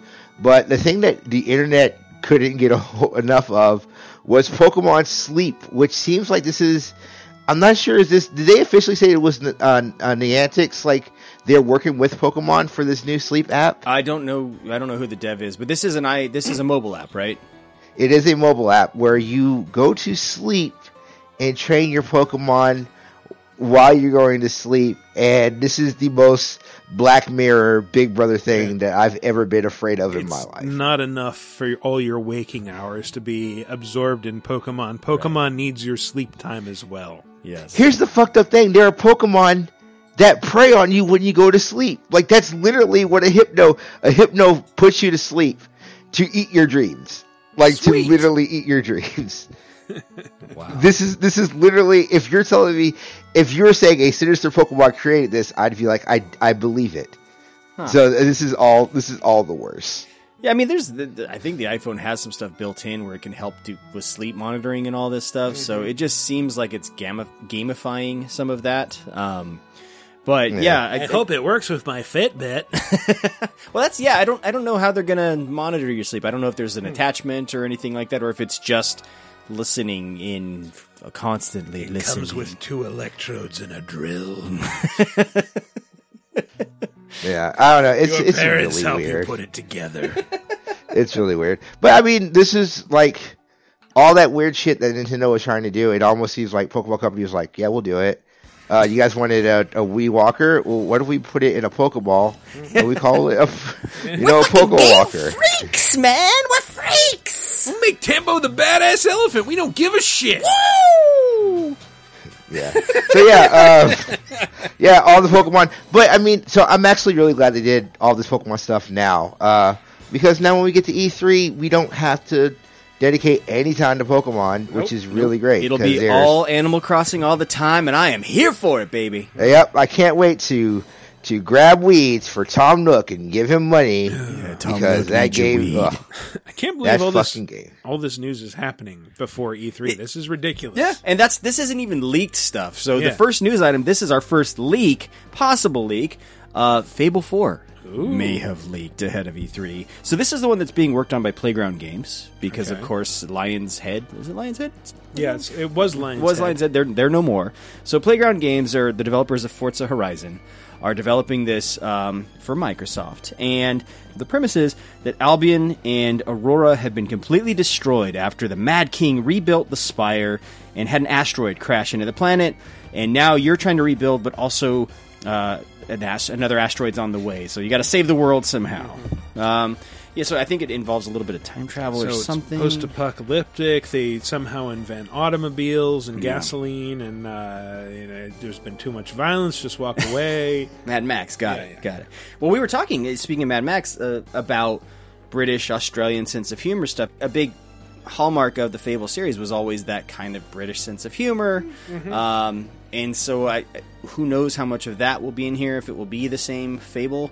Um, but it's been a long time since a Fable game, so I'm ready for another one. I don't know about you guys. Sure. So, in anticipation of the show, Microsoft sort of teased something that I feel like they're going to expand on uh, at the show itself. But Phil Spencer was out there, um, and there was sort of a blog post that basically uh, Xbox was laying out their approach to PC gaming.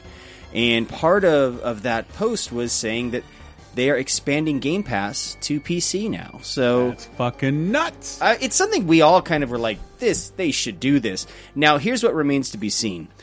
We don't know if it will be the same subscription as the Xbox won't. Game Pass or if it's a separate deal. But most people, the wording they used is specific It'll be the same to- price, yeah. but they were they were the wording they used like we're going to tailor exclusively to the PC market means we're going to get what games we can for this platform. Right. And so, yeah, most people are thinking it's going to be a separate fee.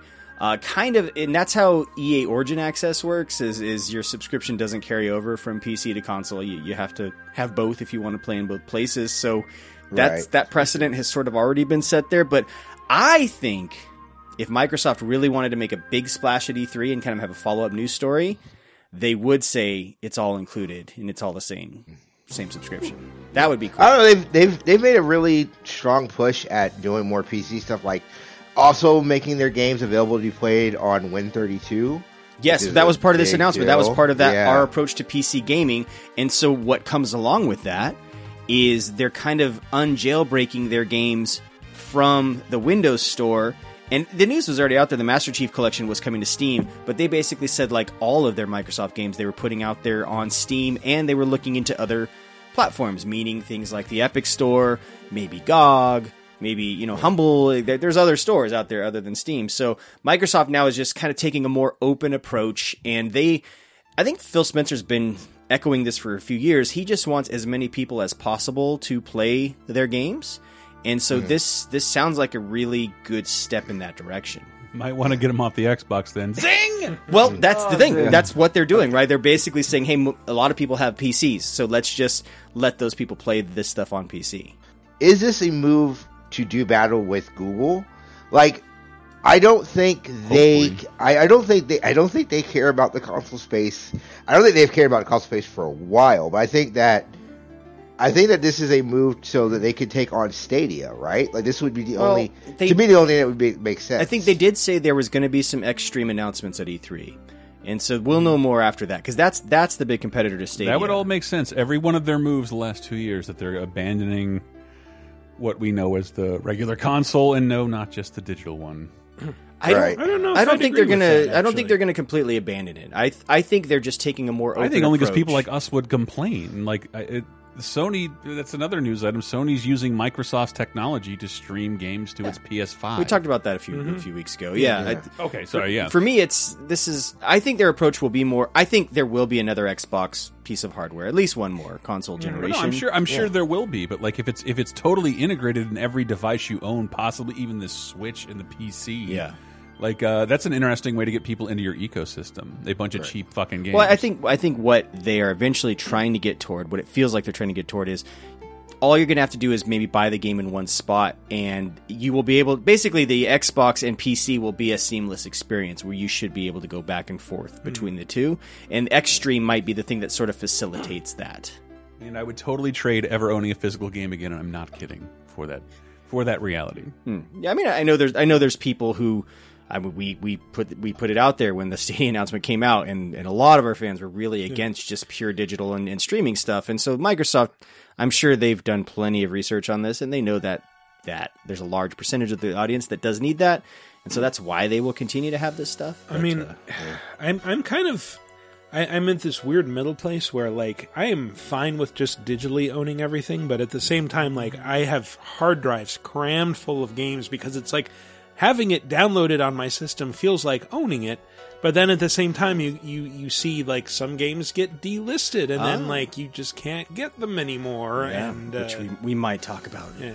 later on. in the and news. and maybe like when something like the Ouya store shuts down, they also shut down the thing that checks for permission, so certain Yeah. games just become unplayable. Unplayable, yep, Yeah. yep.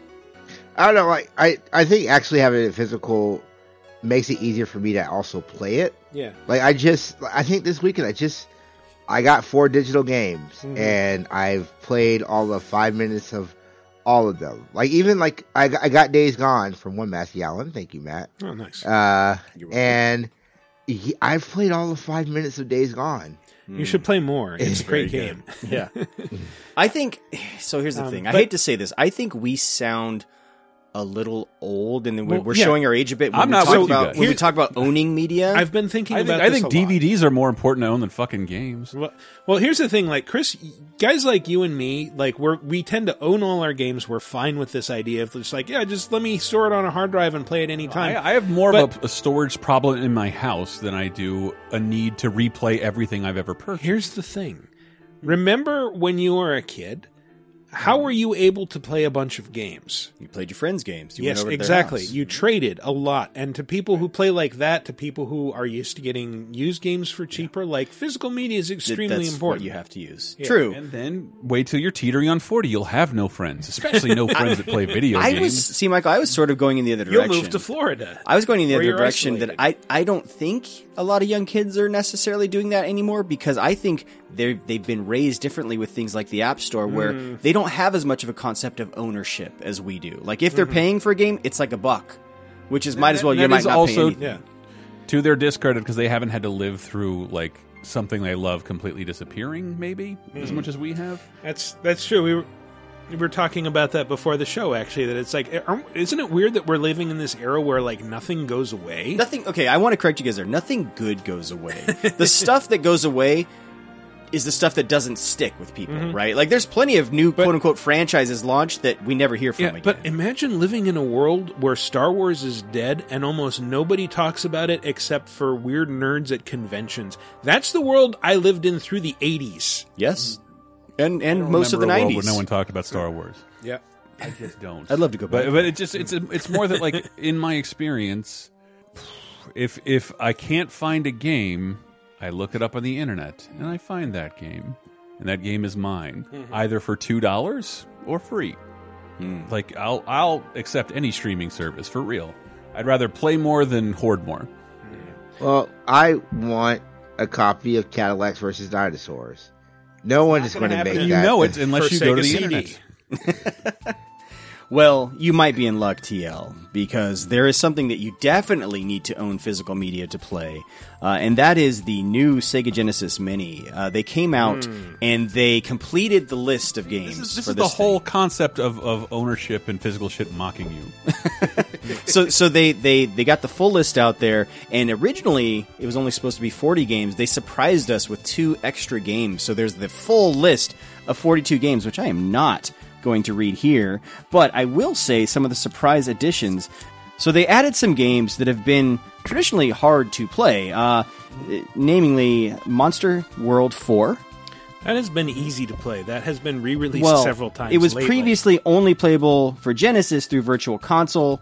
Uh, yeah, so it, it, but or Repro Cart, but we never got the original back in the day, It like on cartridge. released well, not in the day, but it was released on like PS3 and Steam and yeah. Yeah, if, if I'm if I'm being honest, like Sega sort of went the extra mile to get a bunch of rarities on this thing. Yeah. like Well, a bunch of them. Tetris. Yeah, well, here's another one. So is, is it Darius or Darius? Uh, well, Heidi would pronounce it Darius. I always called it Darius or Darius or Darius. I always call it Darius Rucker. Yeah, exactly. Thank down. you. Thank you. Well, here's another one then. It's So- actually pronounced Hootie and the Blowfish. So, 'Cause so I only want to be with her. So Darius, it never had a proper Sega Genesis home release, is part of this pack in America. And then here's the biggest one. Diarrhea's cha cha cha. Sorry. Tetris, motherfuckers. Yeah. Tetris, which only came to the Mega Drive, uh, but Nintendo had U.S. distribution rights all locked up, so we never got to play it here, and now we do. Yeah, but but but that's that's crazy in terms of what this product actually is. Something you put in your Hmm. living room, maybe to be enjoyed by the whole family. I didn't even think of like, yeah, Tetris would be a huge coup. Yeah. To- multiple controllers, like something in your living room, you can play competitive Tetris. That's fucking awesome. Yeah. Yeah. Like, like that alone, Tetris is like, I made me like, hmm, maybe I will have to get one of these. And then I looked at the PlayStation uh, Classic. I'm like, nah, I don't need one of those. Well, no, I, I'm going to get the Genesis thing, if only to play Comix uh, Comix Zone for the twentieth time and be like, "Oh wait, this game sucks." I was gonna say, how many more times do you need Comix Zone? Uh, that that that the, uh, those four words are interchangeable with many of the Genesis classics. Air quotes. Uh, there's some good games on here, like Alex Kidd in the Enchanted Castle. And, and Dynamite Headdy. Dynamite Headdy was a treasure game and it was great. And I'm not- Strider. not they, saying- I'm not kidding. They paid extra for that eight meg Strider. That's on there.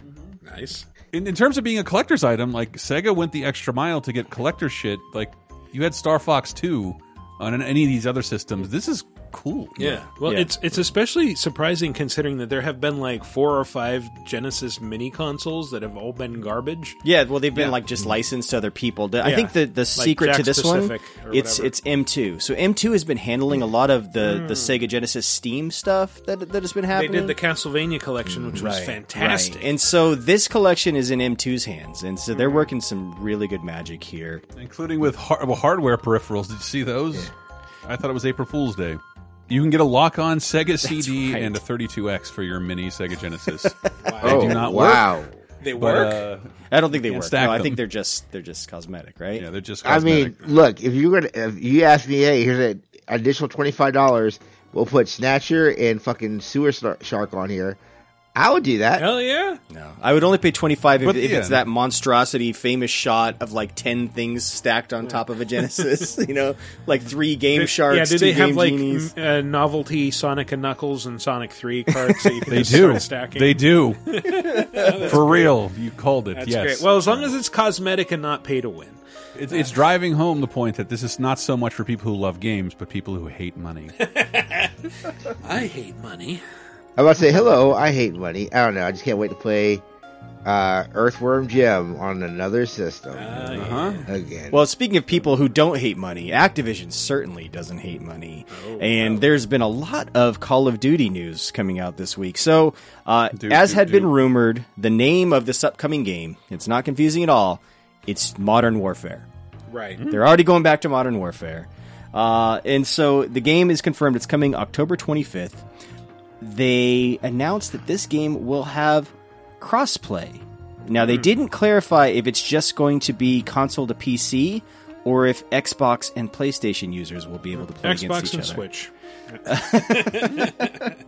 Yeah. Um, so I think that's interesting. I don't know how, what that actually says about the Call of Duty franchise. Like, this is a franchise that didn't need any help with matchmaking before because so many people were playing it. But you know, one of the benefits of crossplay is you, is you have a bigger pool of people to choose for for matchmaking. So it might be a slight indication of maybe these decreased sales. Uh, they they kind of need stuff like this, or to me, it's just more an indication of more and more games are doing this, and this is where the industry is headed, and we really need to get here as soon as right. possible. Why are If there's any game that could drive it in that direction, it's COD. Damn straight. Um, The other news about this game that came out apparently, the game is making a lot of playtesters cry because it has Yeah. it, it has basically a lot of no Russian type missions in it. Oh. So the premise of, of, of, of the new Modern Warfare is that I mean, Modern Warfare, like real life Modern Warfare, it's it's fucking like it's not a black and white thing. It's like you don't know who your enemy is. You're going in there and you're fighting in cities and people's homes and stuff like that. You- there's there's oftentimes kids in these houses when these guys are going on special Jesus. missions, and so that is all in the game. And and I guess It's it's just all the Spec Ops White Phosphorus moment. Yeah, over that's and what- over that's what I was again. about to that's say. the thing like is, this- it, it, it seems like it's cribbing from Spec Ops a little, mm-hmm. but apparently Or pulling a pulling a berry. Game of Thrones fans. No one's no one here has seen Barry. It's cool. apparently during uh, during the Judges Week, which was a few weeks ago, uh, which they always do, kind of leading up to E3, they they showed them a gameplay demo, and you were playing like as a little girl, which sounded a little bit like that scene from Resident Evil 2 remake. Right. Yeah. Um, but basically, it's like your dad is sitting there, like trying to protect you and get you through this house, and then something happens where like this soldier kills your dad, and then it's basically becomes like this boss fight where you have to like stab the soldier three times with a screwdriver while sort of hiding from him. And Can you and- get like his Achilles tendon, like in Pet Sematary? no idea. But then it then it becomes like the typical Call of Duty stealth mission where you're like following your brother, trying to creep through the house and not get caught. And so, uh, yeah, they're apparently they're not afraid to go to some dark places in this new one. Interesting. Well, if Yeah. anyone can Hmm. get away with it, it's them. Oh, and the the last thing I read about Call of Duty news is that they've been using the Humvee in every single game without permission, and they're being sued. Oh, really? Aw. yes. That's Wait, who Yeah. owns the rights to Humvee? well, they're, they yeah, General they went out of business, didn't they? No, GM's no, still they, they, they still make military vehicles. They just don't make commercial. yeah, they, vehicles. they, okay. they canceled the Hummer brand, but that they still own it. They just right. stopped but, but, production. But it wasn't Hummer. It was it was bought by someone else, right? Wasn't it its own thing and then got bought by? Might have been a GM thing for a hot second Oh. before we had to bail them out 700 times. Yeah. Buy, buy a Japanese car, that's what I'm saying. Gotcha. Well, you know what that sounds like? That sounds like some bullshit, which is the perfect opportunity for me to segue into my brand new segment, which might only happen one time because Michael might not let me do it again, which I like to call Ain't That Some Bullshit? Uh, I want to sue for gimmick infringement. Uh, I've been running a show called Podcast of Bullshit for eight years now. Um, I will take my royalties, please. Look Thank what you. you've done, man. Yeah, you can take your royalties to the Old Town Road, okay? TL. Mm. Um, so it first up first in my ain't that some bullshit news.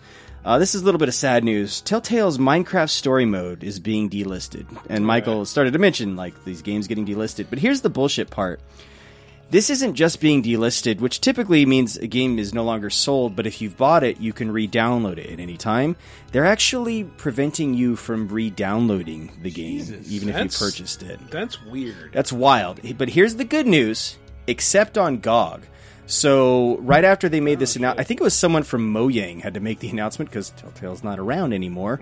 Uh, Mojang, who of course owns Minecraft, I guess it was like a community rep or someone from GOG went out there and said, "Well, actually, no, we are preserving this, and you will be able to re-download it because we make sure in all of our agreements for our games, we make it very clear that people need to be able to download these in perpetuity." So that's the Right. good news. But I think in other places, probably including places like Steam, you won't be able to download it again. So if you own that game and want to play it, you should, I guess, download it and have it take up space on your hard drive. And you know you're never going to play that. And why are you even doing this?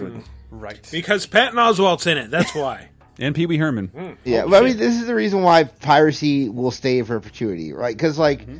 we should not lose like this game forever. Like, even if it is just okay, that's the whole thing about art. It should be able to be sustained and not lose it. Like, I don't know. I always think about like old Hollywood and the fact that we have movies that will literally never see the light of day again because some motherfucker didn't think of let's first, let's keep a copy of this.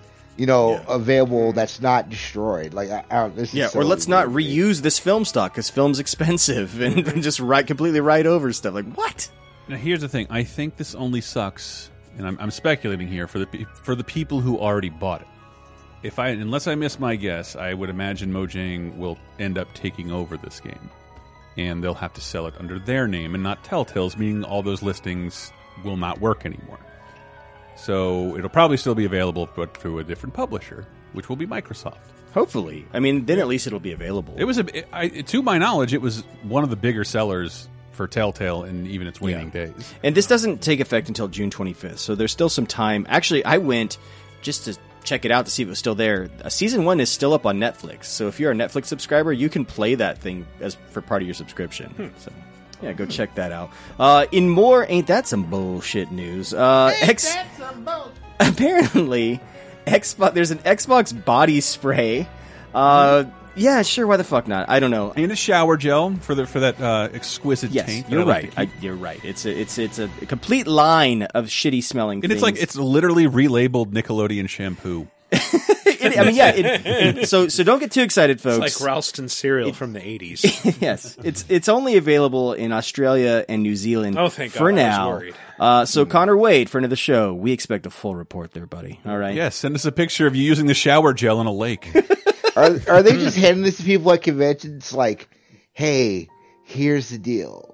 Thank you. Goodbye. Like, it's like Just just Smash tournaments. They're just, but they they would, but it's Xbox sent. You know, we actually need the Smash branded Uh-huh. scent stuff. R- reminds me Mm. of those old comics that uh what was that guy I, I forget but uh it's like what what's that smell it's video game smell Would you like to smell? it smells like a video game Would you like to hear what video game smell smells like, Michael? i guess i don't have a choice Featuring top notes of kaffir lime and winter lemon, aromatic herbal middle notes of mint and sage, and woody bottom notes of patchouli. Are those and all clearwood. Kickstarter like You know- Mountain Dew Kickstarter flavors? yeah you know what I, I smelled plenty of patchouli bottom notes when i was in college it wasn't great i don't recommend it At the bottom of a bong. I hope my bottom note didn't pick up on the podcast. It smells like crushed pepper and stale Dorito dust as it wafts through your hair. You know what it smells like to me? Some bullshit. Uh, next Some in bullshit. next in ain't that some bullshit. Um, hey, do you guys like Cuphead? I remember Cuphead. I Cuphead's did. great. We It love is Cuphead, right? ridiculous. Yeah. Yes. You guys like Teslas? Mm-hmm. Because apparently you'll be able to play Cuphead in Teslas now. Yes. Like, who is this for? Who is this for? Uh, people who want to crash. Elon Musk, we get it. You're a gamer. Yes. You like cat girls and freaking Cuphead. Okay, we get it. Did you see the response to that cat girl tweet he made? Like some man just retweeted and was like, "Dude, you're almost 50. Like, stop." Like, He is literally the hello, fel- hello, fellow teens, Yeah. like Steve Buscemi mm-hmm. joke. Like that's But, who he is. but he's got the money to make one of those for real. Yeah. Yeah. I just I thought it was funny. I think this was also that was also revealed on our buddy, our old buddy Ryan McCaffrey's Tesla podcast. Mm-hmm. when Yes. interviewed Elon Musk. Yeah, I'm pretty sure it was. Yeah. God bless Ryan, like one of the nicest dudes in the industry mm-hmm. who just happens to have a Tesla podcast. And yeah, Yeah. And uh, it, it- they did- they did say only the first level. I think. Oh. I was like, how does this work? And like, uh, it'll stream to your windshield. Like, what the fuck are you no, talking you- about? you gotta And Why the hardest game ever? It's an option one in the car. You gotta most upgrade. attention. Look, it's it's to amuse you while you're stuck in the death tunnel. yeah. If you want to get the full game, Chris, you have to upgrade to the best version of the car. Everyone knows that. Get your California jokes. In. Uh-huh. Uh Last bit of bullshit, and this isn't really bullshit, but you'll know why I'm Sorta calling it this in a bit. Uh, Death Stranding Hmm. has a release date, shocking release date. It's coming this year. I am skeptical just because of precedent. It's coming November eighth. That seems unlikely to me. I I hope it's true. I hope it's true, but I've seen so many Metal Gear trailers with uh, dates that were then changed later that uh, I I can't I can't just take it at face value. I said it to you guys, but my prediction, if if you're lucky, a forty dollar demo. That's What is you'll this get on November game? 18th. Well, okay, so so this is where we start to get into the bullshit. But but before I do that, let me just say the two hundred dollar collector's edition comes with a fetus in a jar. Yeah. So here's the part of this that is sort of the bullshit. I'm calling bullshit, but it's. I mean, it's come on. If you follow Kojima games, so here's what Hideo Kojima himself had to say about the game. People have created walls and become accustomed to living in isolation. Death Stranding Politics! is a completely new type of action game where the goal of the player is to reconnect isolated cities in a fragmented society. This sounds like Wally. Uh, it is created so that all elements, including the story and gameplay, are bound together by the theme of the strand or connection. Huh, Death Stranding. Sounds like fucking flour. As Sam Porter Bridges, get it, Bridges, he's bridging the gap between Yeah. things. Uh, you will attempt to, to bridge Also the divide. Porter, 'cause His he's a sidekick, delivery Danny man. Fetus. you will attempt to bridge the divides in society, and in doing so, uh, create new bonds or strands with other players around the globe. Through your experience playing the game, I hope you'll come to understand the true importance of forging connections with others. Now, please enjoy the latest Death Stranding trailer. Uh, he showed a new trailer. After all that shit, I still don't know what this game is. And here, don't worry, guys. He came out to clarify it on Twitter. All right, he clarified it for us because he said, you know, as I'm getting similar questions, I'll repost. Death Stranding is not a stealth game. Uh, you could move subjectively, but not in an FPS shooting game either. By incorporating with the concept of connection, parentheses strand, it's totally brand new genre called action game, strand game, social strand system. What the fuck does that even mean? Yeah, you, you And got- look for our latest Edward James Olmos movie, Strand in the Liver. It's- it's a- strand in the place where you Place where you live. Don't think about. so what's weird is like I don't I've I've never like all every time I try to play a Kojima game I've played it for like five minutes and like nah I'm good like every time I Really? don't I don't have any nostalgia for Well, anything I, else. I, For a I solid tried to game, watch this trailer and it was eight minutes, so I could like, yeah, no thanks. Yeah, like I I'm not here for this bullshit. I'm just like every time I just see it I'm like just make a game, any game. I, the thing is, I know I'll play it. Michael, I know Yeah, you'll play it. I will play the shit out of it. He's made a I'm lot of fucking very good games. I don't. I don't have to know what it is, and that's the thing. Is like, but this this is some bullshit. I mean, like, uh, what the fuck is the sh- strand This is- genre? that's not a thing. That's not a genre. This is not the first time I've seen gameplay in this. They were showing it on like uh, on a loop in the Sony booth at E3 last Yeah. year while we were all waiting in line to play Spider Man.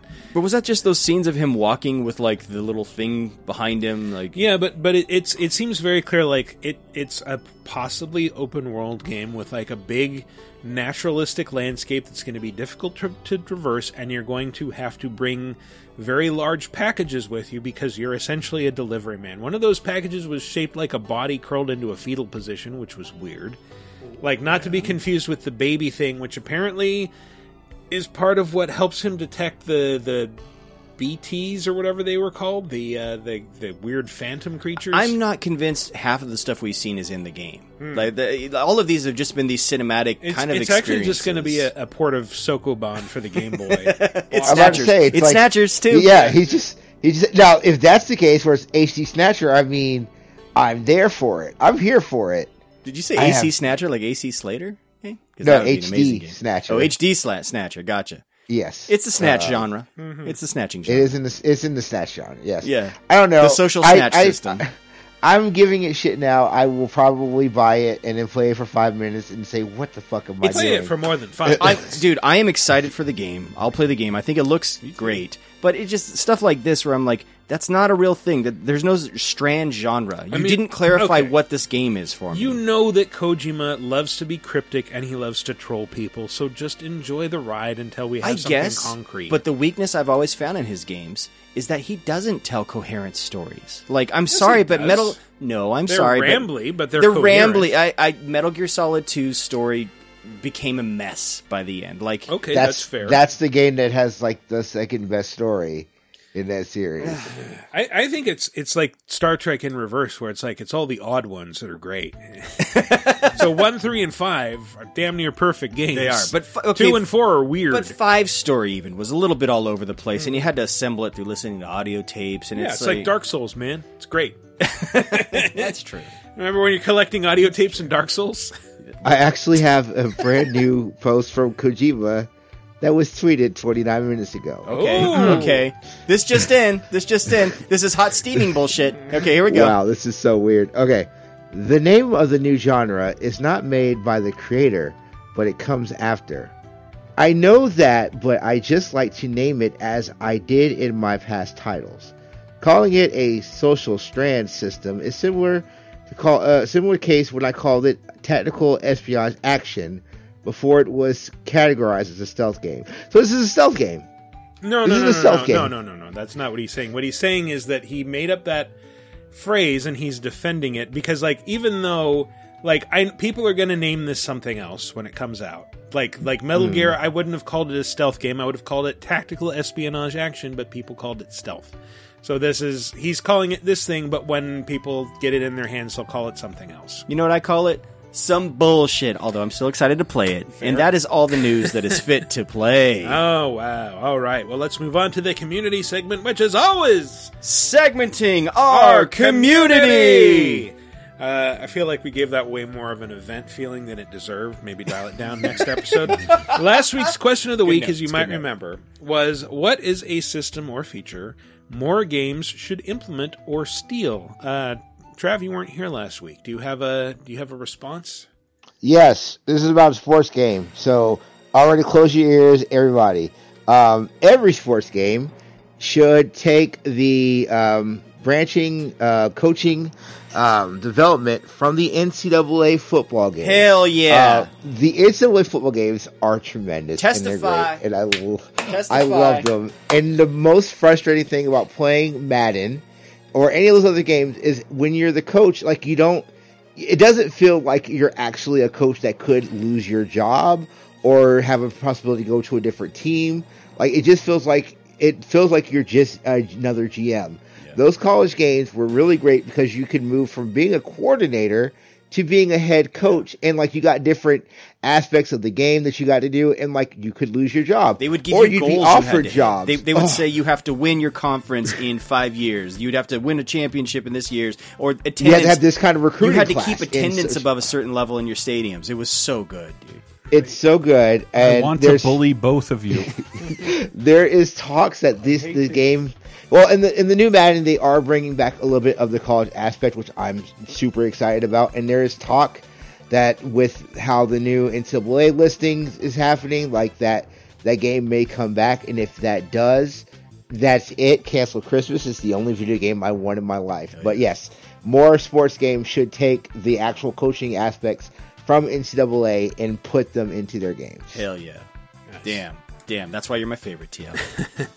Well, first to respond on VidGameApocalypse.com was Triskidable, who says, I'm amazed that so few games have attempted to capitalize on Rainbow Six Siege's micro destruction. With how outrageously popular shooters continue to be, particularly Siege, with, which occupies a niche no other shooter has made an attempt to fill, it still surprises me that there's no other large scale, arena focused, or round based shooters trying to ape the small scale destructibility that makes Siege's core gameplay so appealing. Smacking a wall to make a murder hole, blasting in a wall with a shaped charge, and smashing a trapdoor inward with a shotgun blast are just a few ways that Siege revolutionized the tactical shooter.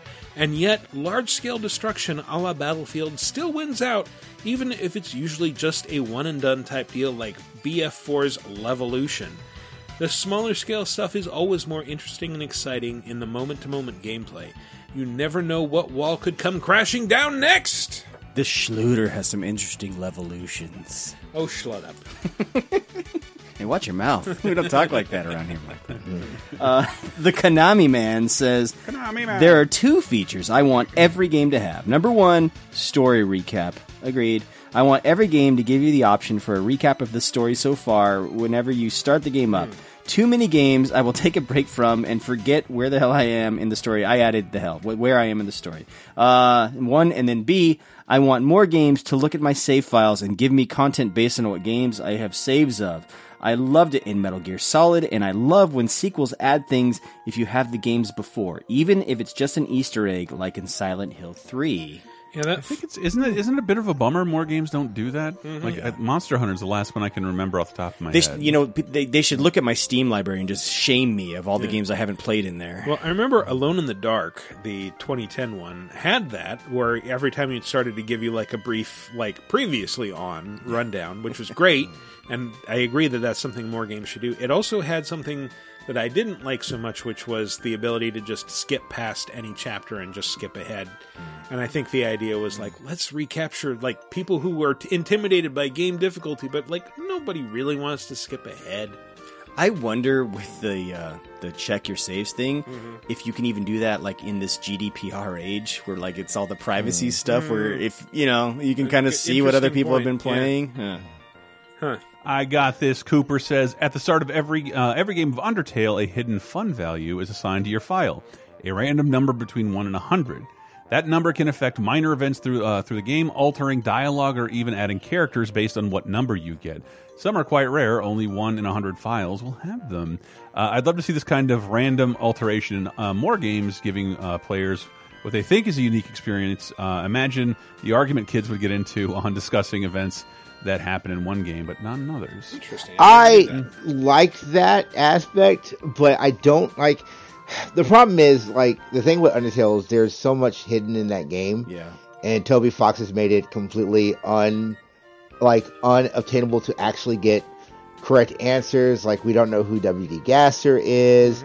We don't know a- actually the origin of Sans or Papyrus. And, like, there's a lot of hints, but that fun factor thing, it really ruins it because, like, there's little, there's little items you cannot get. Yeah. If you do not have the right number. I, Yeah, mm. you can hack it. There, I think if you if you edit some INI files, you can get you can plug in the numbers, and people have kind of reversed engineered how to get certain things. But yeah, for me, the big bummer about that, um, if I'm a developer, I don't want to spend time and money working on something like most of my audience will never see. But I guess with Undertale, Right. it is a game that relies on replays. Like that's really where Yeah. that game starts to shine. As for the origins Yeah. of Sans and Papyrus, like they're they're skeletons. They've just always been skeletons. That's their or, their Well, origin story.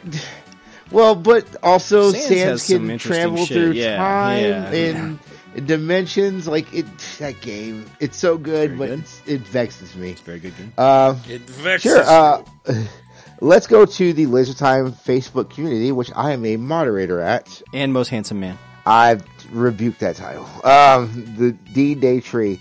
Uh, the feature I wish more developers stole was a multiplayer mode from some little PS3 games called Killzone 2 and 3. That mode was called Warzone. Players were split up into two 16 player teams and given a time limit. Every few minutes, a game mode switched, and the object was to complete as many objectives in the modes as possible. So one minute you're playing team deathmatch, then boom, the announcer comes on and is captured a flag, and it kept switching between random modes for the duration of the timer. It was a really fun and great way to mix up the run of the mill multiplayer shooter genre. Confession, I did not like that at all just because it's like it hmm. meant you were stuck in the same map for very long periods of time while it just like changed the match type every so often. It's just like I want to hmm. change the scenery. It was like putting shuffle mode on your iTunes playlist. R.I.P. Hmm. I've never heard that. I've never heard of this mode of Killzone. Yeah. Like, That's uh, the default multiplayer, if I remember right. Most people have never heard of Killzone at this point, so. Uh, it's it was. I remember it being the brown game. It would be the game where you'd be like, "Oh, that game's brown.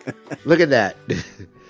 Uh, Jason Cromer says more game makers. Mm-hmm. There's Mario Maker. I want Castlevania Maker and Donkey Kong Country Maker. Any old school platformer needs a maker. Sure. I cannot Yeah. Disagree. I think that'd be fun. a Sonic Maker would be pretty cool. Uh, I would. I'd, yeah. I'd buy that. We all know how many bad Sonic games have been made. so- First of all, there's only been one bad Sonic game, Whoa, whoa, whoa, whoa, whoa! Wait, and that's Sonic 3D Blast. wait. So, t- 2006 Sonic, you're really going to go to bat for this one? There's some good parts of that game. Uh, good parts. Yeah, Sure. The part where you turn it off. the part where you're not falling through the floor or talking to people trying to get Sonic's shoes so that he can run fast in the first level. the part where you kiss the girl. Aaron Hados says more games should incorporate the WWE 2K mechanic of interfering while your opponent does their intro for a first strike. Think about all the excessive monologues that the bosses in various video games say and do. Now imagine after a sentence of them explaining their evil motives, you pull out your weapon and just flat out kill them for an easy win. Who cares if you're supposed to be a tragic villain with an important backstory? Just die already. I will say there is a game recently Yeah, that does this. Katana 0 Mhm. You can interrupt any dialogue at any time, and it will change what happens in the game. Oh, I've been really, I've really wanted to play that the game. way of the samurai games also let you do that. And it sucks for me who's impatient because they also have a button where certain dialogue you can fast forward and it will appear quicker. Mhm. But then if you accidentally hit that button twice in a row, you will trigger the bad dialogue option. Ooh, now you're a dick. Yeah, usually though it gives you like one do over where you can just it'll say, "Excuse me, what what'd you just say?" and then you can be nice again. Yeah. Okay, Michael, you brought up Way of Samurai real quick. Sure. So I, I I got PlayStation Now and I played it and I was like, cause I wanted to play a samurai game. Mm-hmm. And I was like, yeah, I'll check it out. And then I went to the store and I had like I bought food, and it asked me, well, did you want to pay for it? I was like, yeah, I'll pay for it. And then it was like, give money. I didn't get it, so I hit circle to back out.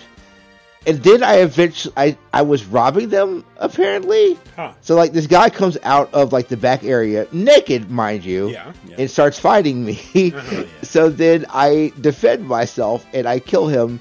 And now I'm afraid You're to a play that game because I think I'm in, yeah I think I'm in trouble Yeah. in that game. Yeah. Hmm. Ugh. What what were you wearing when you fought the naked man? I was wearing clothes. He was just naked. He came back with the with the samurai towel over his junk. Oh, oh. you know. Oh, oh I see. Jamie Collier says, I can't understand why more games haven't pitched the active reload system from Gears of War. Thank you. How many games require reloading a weapon for Christ's sakes? Adding another damage buff or something simple to this act adds a little extra layer to what is a mundane and repetitive act. I feel like I just played something that had active reload. Ah. Yeah, I don't. I mean, just not many games have done it, and I always do wonder because it is such, like you said, so many games mm-hmm. have a reload mechanic. It is cool just to have a little bit of an extra damage boost when you when you nail it there. Mm-hmm. I don't know. I just I use reload time to think. Like it, when I'm reloading, I'm like, oh, let me think about something for a second. Hmm. How would I do this scene? How would I how would I attack somebody? So I don't know. Interesting. Um, one more from Twitter uh, at 99 Heal Potions says the paradigm system from Final Fantasy 13. It's such a fun combat system in all three of the Final Fantasy 13 games. I would love games to copy it and maybe improve it. Fun in Final Fantasy 13. I refuse to believe it. Final putting the fun in Final Fantasy. Final Fantasy 13 is a good game. I we can now get over it. The tube thing was over overwrought. Was it a little bit long? Yes, but it was a good game. And the Paradigm system is a good system. I don't think there is a bad system in Final Fantasy games that like I, like over the last 20 years other than the draw system. The draw system is the only bad system in Final Fantasy. Refresh our memory what the paradigm system was, Tio. Ins- Instead of doing active time battles, you made, basically made a configuration, right, and send people out in patterns. Uh, it was it, it's it's it's much less complicated than it sounds, but it Yeah. made like with one keystroke you could do something that used to take you like twenty But turns. you would- not twenty Uh, turns, my, but you know. my memory of it though is you basically assign certain team members roles, and some of those roles Yeah. stacked better with with certain classes. And so you you could be, hey, you're a sentinel, which means you're going to sit there and try to kind of guard the rest of your team and, and, and kind of taunt the the enemy and get attacks on you. And then some people you give them more like DPS and more like healer roles. And so yeah, it was sort of a and what that would do is is create a predefined set of actions that they would just sort of automatically take, if I'm remembering correctly. Well, yeah, not yeah, but it, it's it's almost like I'm trying to think of would be a good comparison, but it's just like you know the other the older other older systems. It just take it took a way of like kind of building that right. Like you could do the same thing with like the sphere grid system, right? But then like you have to build your characters kind of to set up like that. And the paradigm is just like it's just a preset. Um, I like I said, I think all those systems, like I said, most Final Fantasy systems are good, except for the draw system objectively bad. I don't care if people like that game; it's an okay game. That draw system. Is I didn't not mind good. the draw system. Yeah. All right. Well, we have a couple video responses. Uh, first comes from Full Install, who says, Hello VGA, it's Tom here again from YouTube channel Full Install. I bet you're getting sick of me by now. And it is Friday, which means it is time for a beer. Although the way this Brexit shit is going, could be Tuesday morning, which would be appropriate time for drinking. But um, that won't affect me. I work for the government. Here, in response to your latest community question, which feature or mode would you like to see ripped off in more games? I see a mode and a feature as two separate things. A feature is more of a gameplay mechanic, something that's included in the game, whereas a mode is something that you actually physically click on to change the way that you play the game. So I've got two answers, uh, and my first one I can't I can't decide which one it should be. So for feature, it's either going to be the fart from the Abe games because what games aren't Sure. improved by farts, and very few have a, a fart function. The only ones I can think of is the Fractured But Whole, which had a competition to enter your own fart to be in the game. Did Postal have a fart in it? You could piss on people in Postal, so I'm pretty sure you it had a fart in it. If it didn't, then I'm very disappointed. Um, and my other uh, choice would be the hug function from A Boy and His Blob, the um, Aw. the remake, remaster, the newer version, which uh, amazingly charming, instantly makes the game more. Not I wouldn't say fun, but more. I don't know it, it fills you with a sense of joy, which uh, my dying soul is sorely losing. Aren't we all? For mode, mode is a bit difficult because most game modes are things they left out of the game on purpose because they're usually a bit crap. The first one that comes to mind is Big Head mode, uh, which was always dreadful, and that's what spawned that awful Virtua Fighter Kids game, I believe. um, so I'm going to go with a little bit of a cheat. I suppose it is a mode, but uh, developers commentary. That is a game mode, isn't it? Because you play for the whole game in a different mode, I suppose. But even if it's a game that you're not enjoying, it kind of makes it better because what really it does is turn it into an interactive podcast. And for games that you do enjoy, it really gives it a replayability. replayability. Um, you know, for a second go round, especially things like the Monkey Island games or point and click adventure games where you want to hear from those developers and hear their ideas behind the jokes and things, it instantly makes it better. Um, so I'd like to see more developers' commentary, more farts, and more hugs. If they could do a game where you can hook someone, they fart, and the developer tells you why they thought it was funny, best game ever made. All right, guys, cheers. Catch you next week. Nice. Yeah, cheers. Oh my Tom. god! I, I just want him to do a podcast. I would listen to that. Just listen to his voice, just like yes, just tell me everything in that nice British voice. He has I been a it. welcome addition to the show in the mm-hmm. past couple weeks. Thank you, Tom. All right, we have another answer from Mighty Number B on Twitter. Hey, VGA, Mighty Number B here, hiding at work to answer the question of the week, which is what's He's in the system from a video closet. game you'd like to see used more often. And for me, I would have to say from Splinter Cell Conviction and Alien Isolation, the one where if you have a Kinect hooked up and actually used it, you know, weirdos like me, uh, where it would hear sounds that you were like if you were talking, the AI would hear you and they would try to come find you. I really enjoyed that. It added an extra layer of fear when you're playing Alien Isolation and and in Splinter Cell Conviction. So that's all. Nice. it's weird when games sort of break the fourth wall like that, and especially sucks like if you have friends who know that your game will do that and then come in the room and are as loud as they can possibly be to fuck with you. I said I was sorry. Uh, and then we have one more video response from Cody Laveau. We do. Hey, it's Gage Crippler, Cody LeBeau. And I'm riding a buffalo. He is. How about that?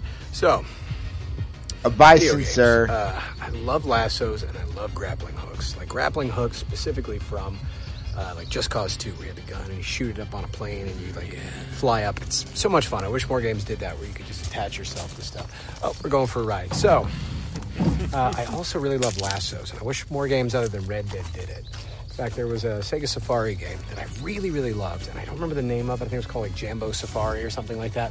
But you could lasso like a rhino or a warthog or something out of your Jeep, and you'd chase it down. You would actually, um, you, you, you would like chase it down and try to catch it. And I thought that was awesome. So anyway, I'm gonna keep riding the buffalo around. Whoop, he's gonna sit down for me. Ah, good boy. All right, so I guess we're going to take a rest here.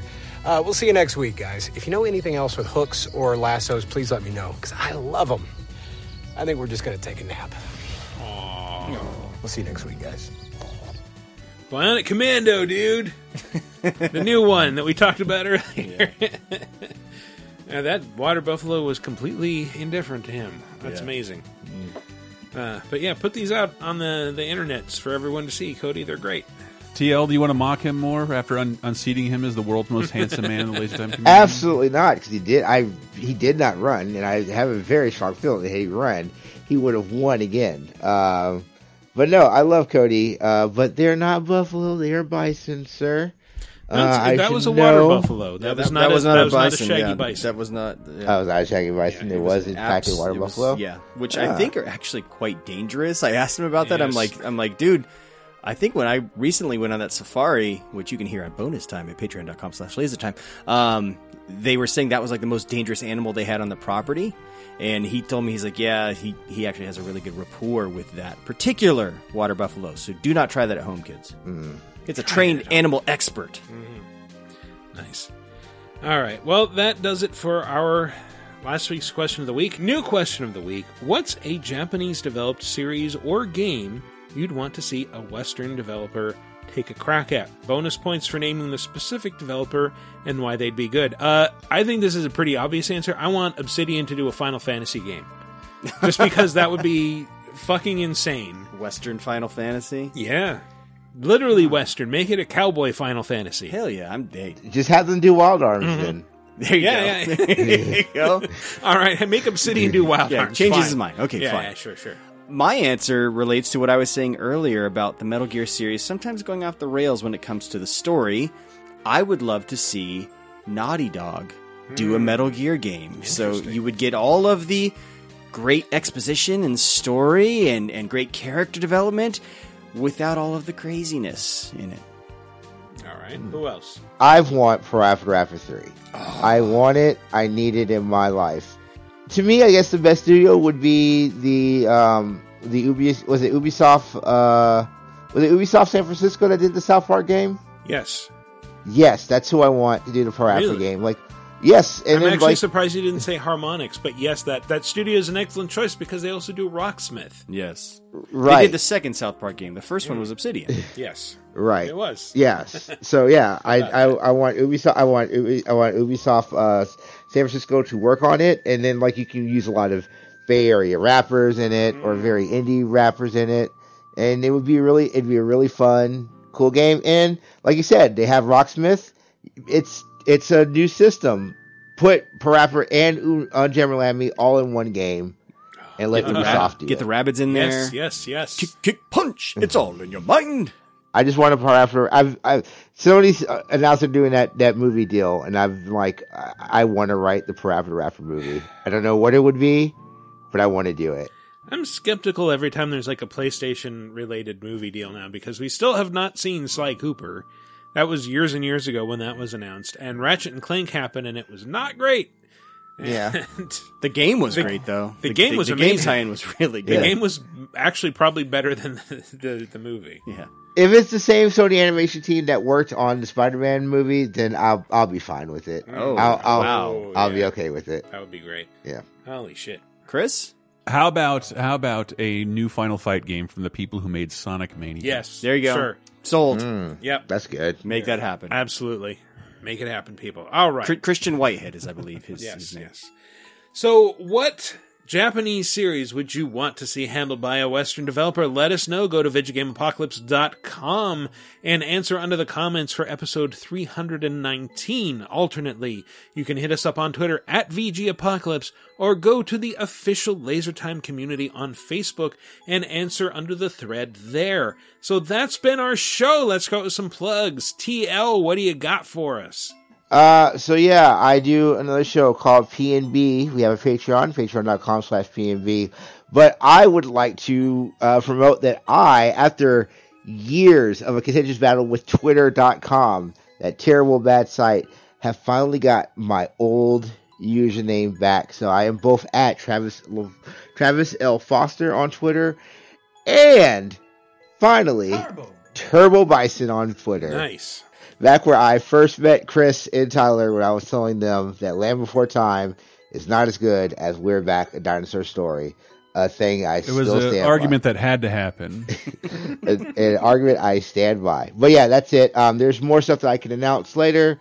I can't officially announce yet, but soon I will have stuff for your eyeballs to look at. Exciting. Which of those accounts will contain your lewds, TL? Um, neither. So that's I was gonna use I was gonna use Turbo Bison as like my shit post accounts. Like I I have two accounts now, but that has more followers, and the Travis the Travis L Foster one is more professional. And I was like, well, shit. Hmm. I'm kind of fucked either way. Got to make so a third one. I have to make. You're a not going to third put the word Turbo Bison on a resume. Go nuts. Nah, there's too many people following that one. Can't do it. Hmm. There's a tag team champion following that one. I can't do it. Oh shit! wow. Just make Yeah, it make give a your third one woods. called like Turdo Bison or something. Nobody will understand. Birdo Tyson. Yeah. Oh shit! I think Matt wins. Someone else. Please consider supporting the Patreon, patreon.com slash lasertime. We have a bunch of fun stuff coming for you, including a bunch of podcasts. This week, I'm going to introduce you to new, some new people. And then early next week, it's Are you ready for the worst dating story of all time? Oh, am I? It is very, Always. very bad. Mm-hmm. And it, uh, it is still unfolding, and I can't wait to tell you more about the horrible things that have been happening to me. uh, but yeah, in this last week's, it was, uh, it was, somebody said something about commentary modes. I thought those were were going to were going to become standard in games. I thought they were very cool. Optional ways to uh, hear developer commentaries. You walk around a level. Uh, last Laser Time was all about the best, worst, and train wreckiest DVD commentaries. Uh, a, a little a lost art, I'm calling it, because you don't this they're, they're kind of disappearing. Even though I know a lot of a lot of people don't listen to them, I still like them. Uh, but yeah, mostly in 30 2010 this week. Uh, man, does everybody remember the hype 10 years ago for Indiana Jones and the? Oh my God, I forgot the name Crystal already. Skull. Kingdom of the No, Crystal Kingdom- Skull. Crystal Skull. No, no, no. The, the the game that ended up getting busted down to Wii U and PS2. Oh, It the, its, the um, yeah the what was it? The King's Staff Scepter? of- Staff of uh, Kings. Yeah, Staff of Kings. What the fuck? Remember how excited we were for that? Oh my goodness! I went and looked at some gameplay of that. yeah, we're talking about that on 30 2010, and bunch, including a bunch of other fun movies. We did just talk about No Holds Barred, which has a very near and dear place in my heart, and I know you wrestling fans Oh, yeah, love it too. So check out all that shit over there. 30 2010. Patreon.com slash LaserTime helps us survive. Literally, we need your help now more than ever. We all get paid out of that. Car's ruined. Yes, thank you guys so much for uh, supporting us. I'm exhausted. Uh, and just for me, I only have the one Twitter account. It's at Maddie C. Allen. So follow me there. Uh, as always, you can follow us on Twitter at VG Apocalypse or me personally at WikiParas. That's our show. Thanks for listening, everybody. We'll see you next week. I'm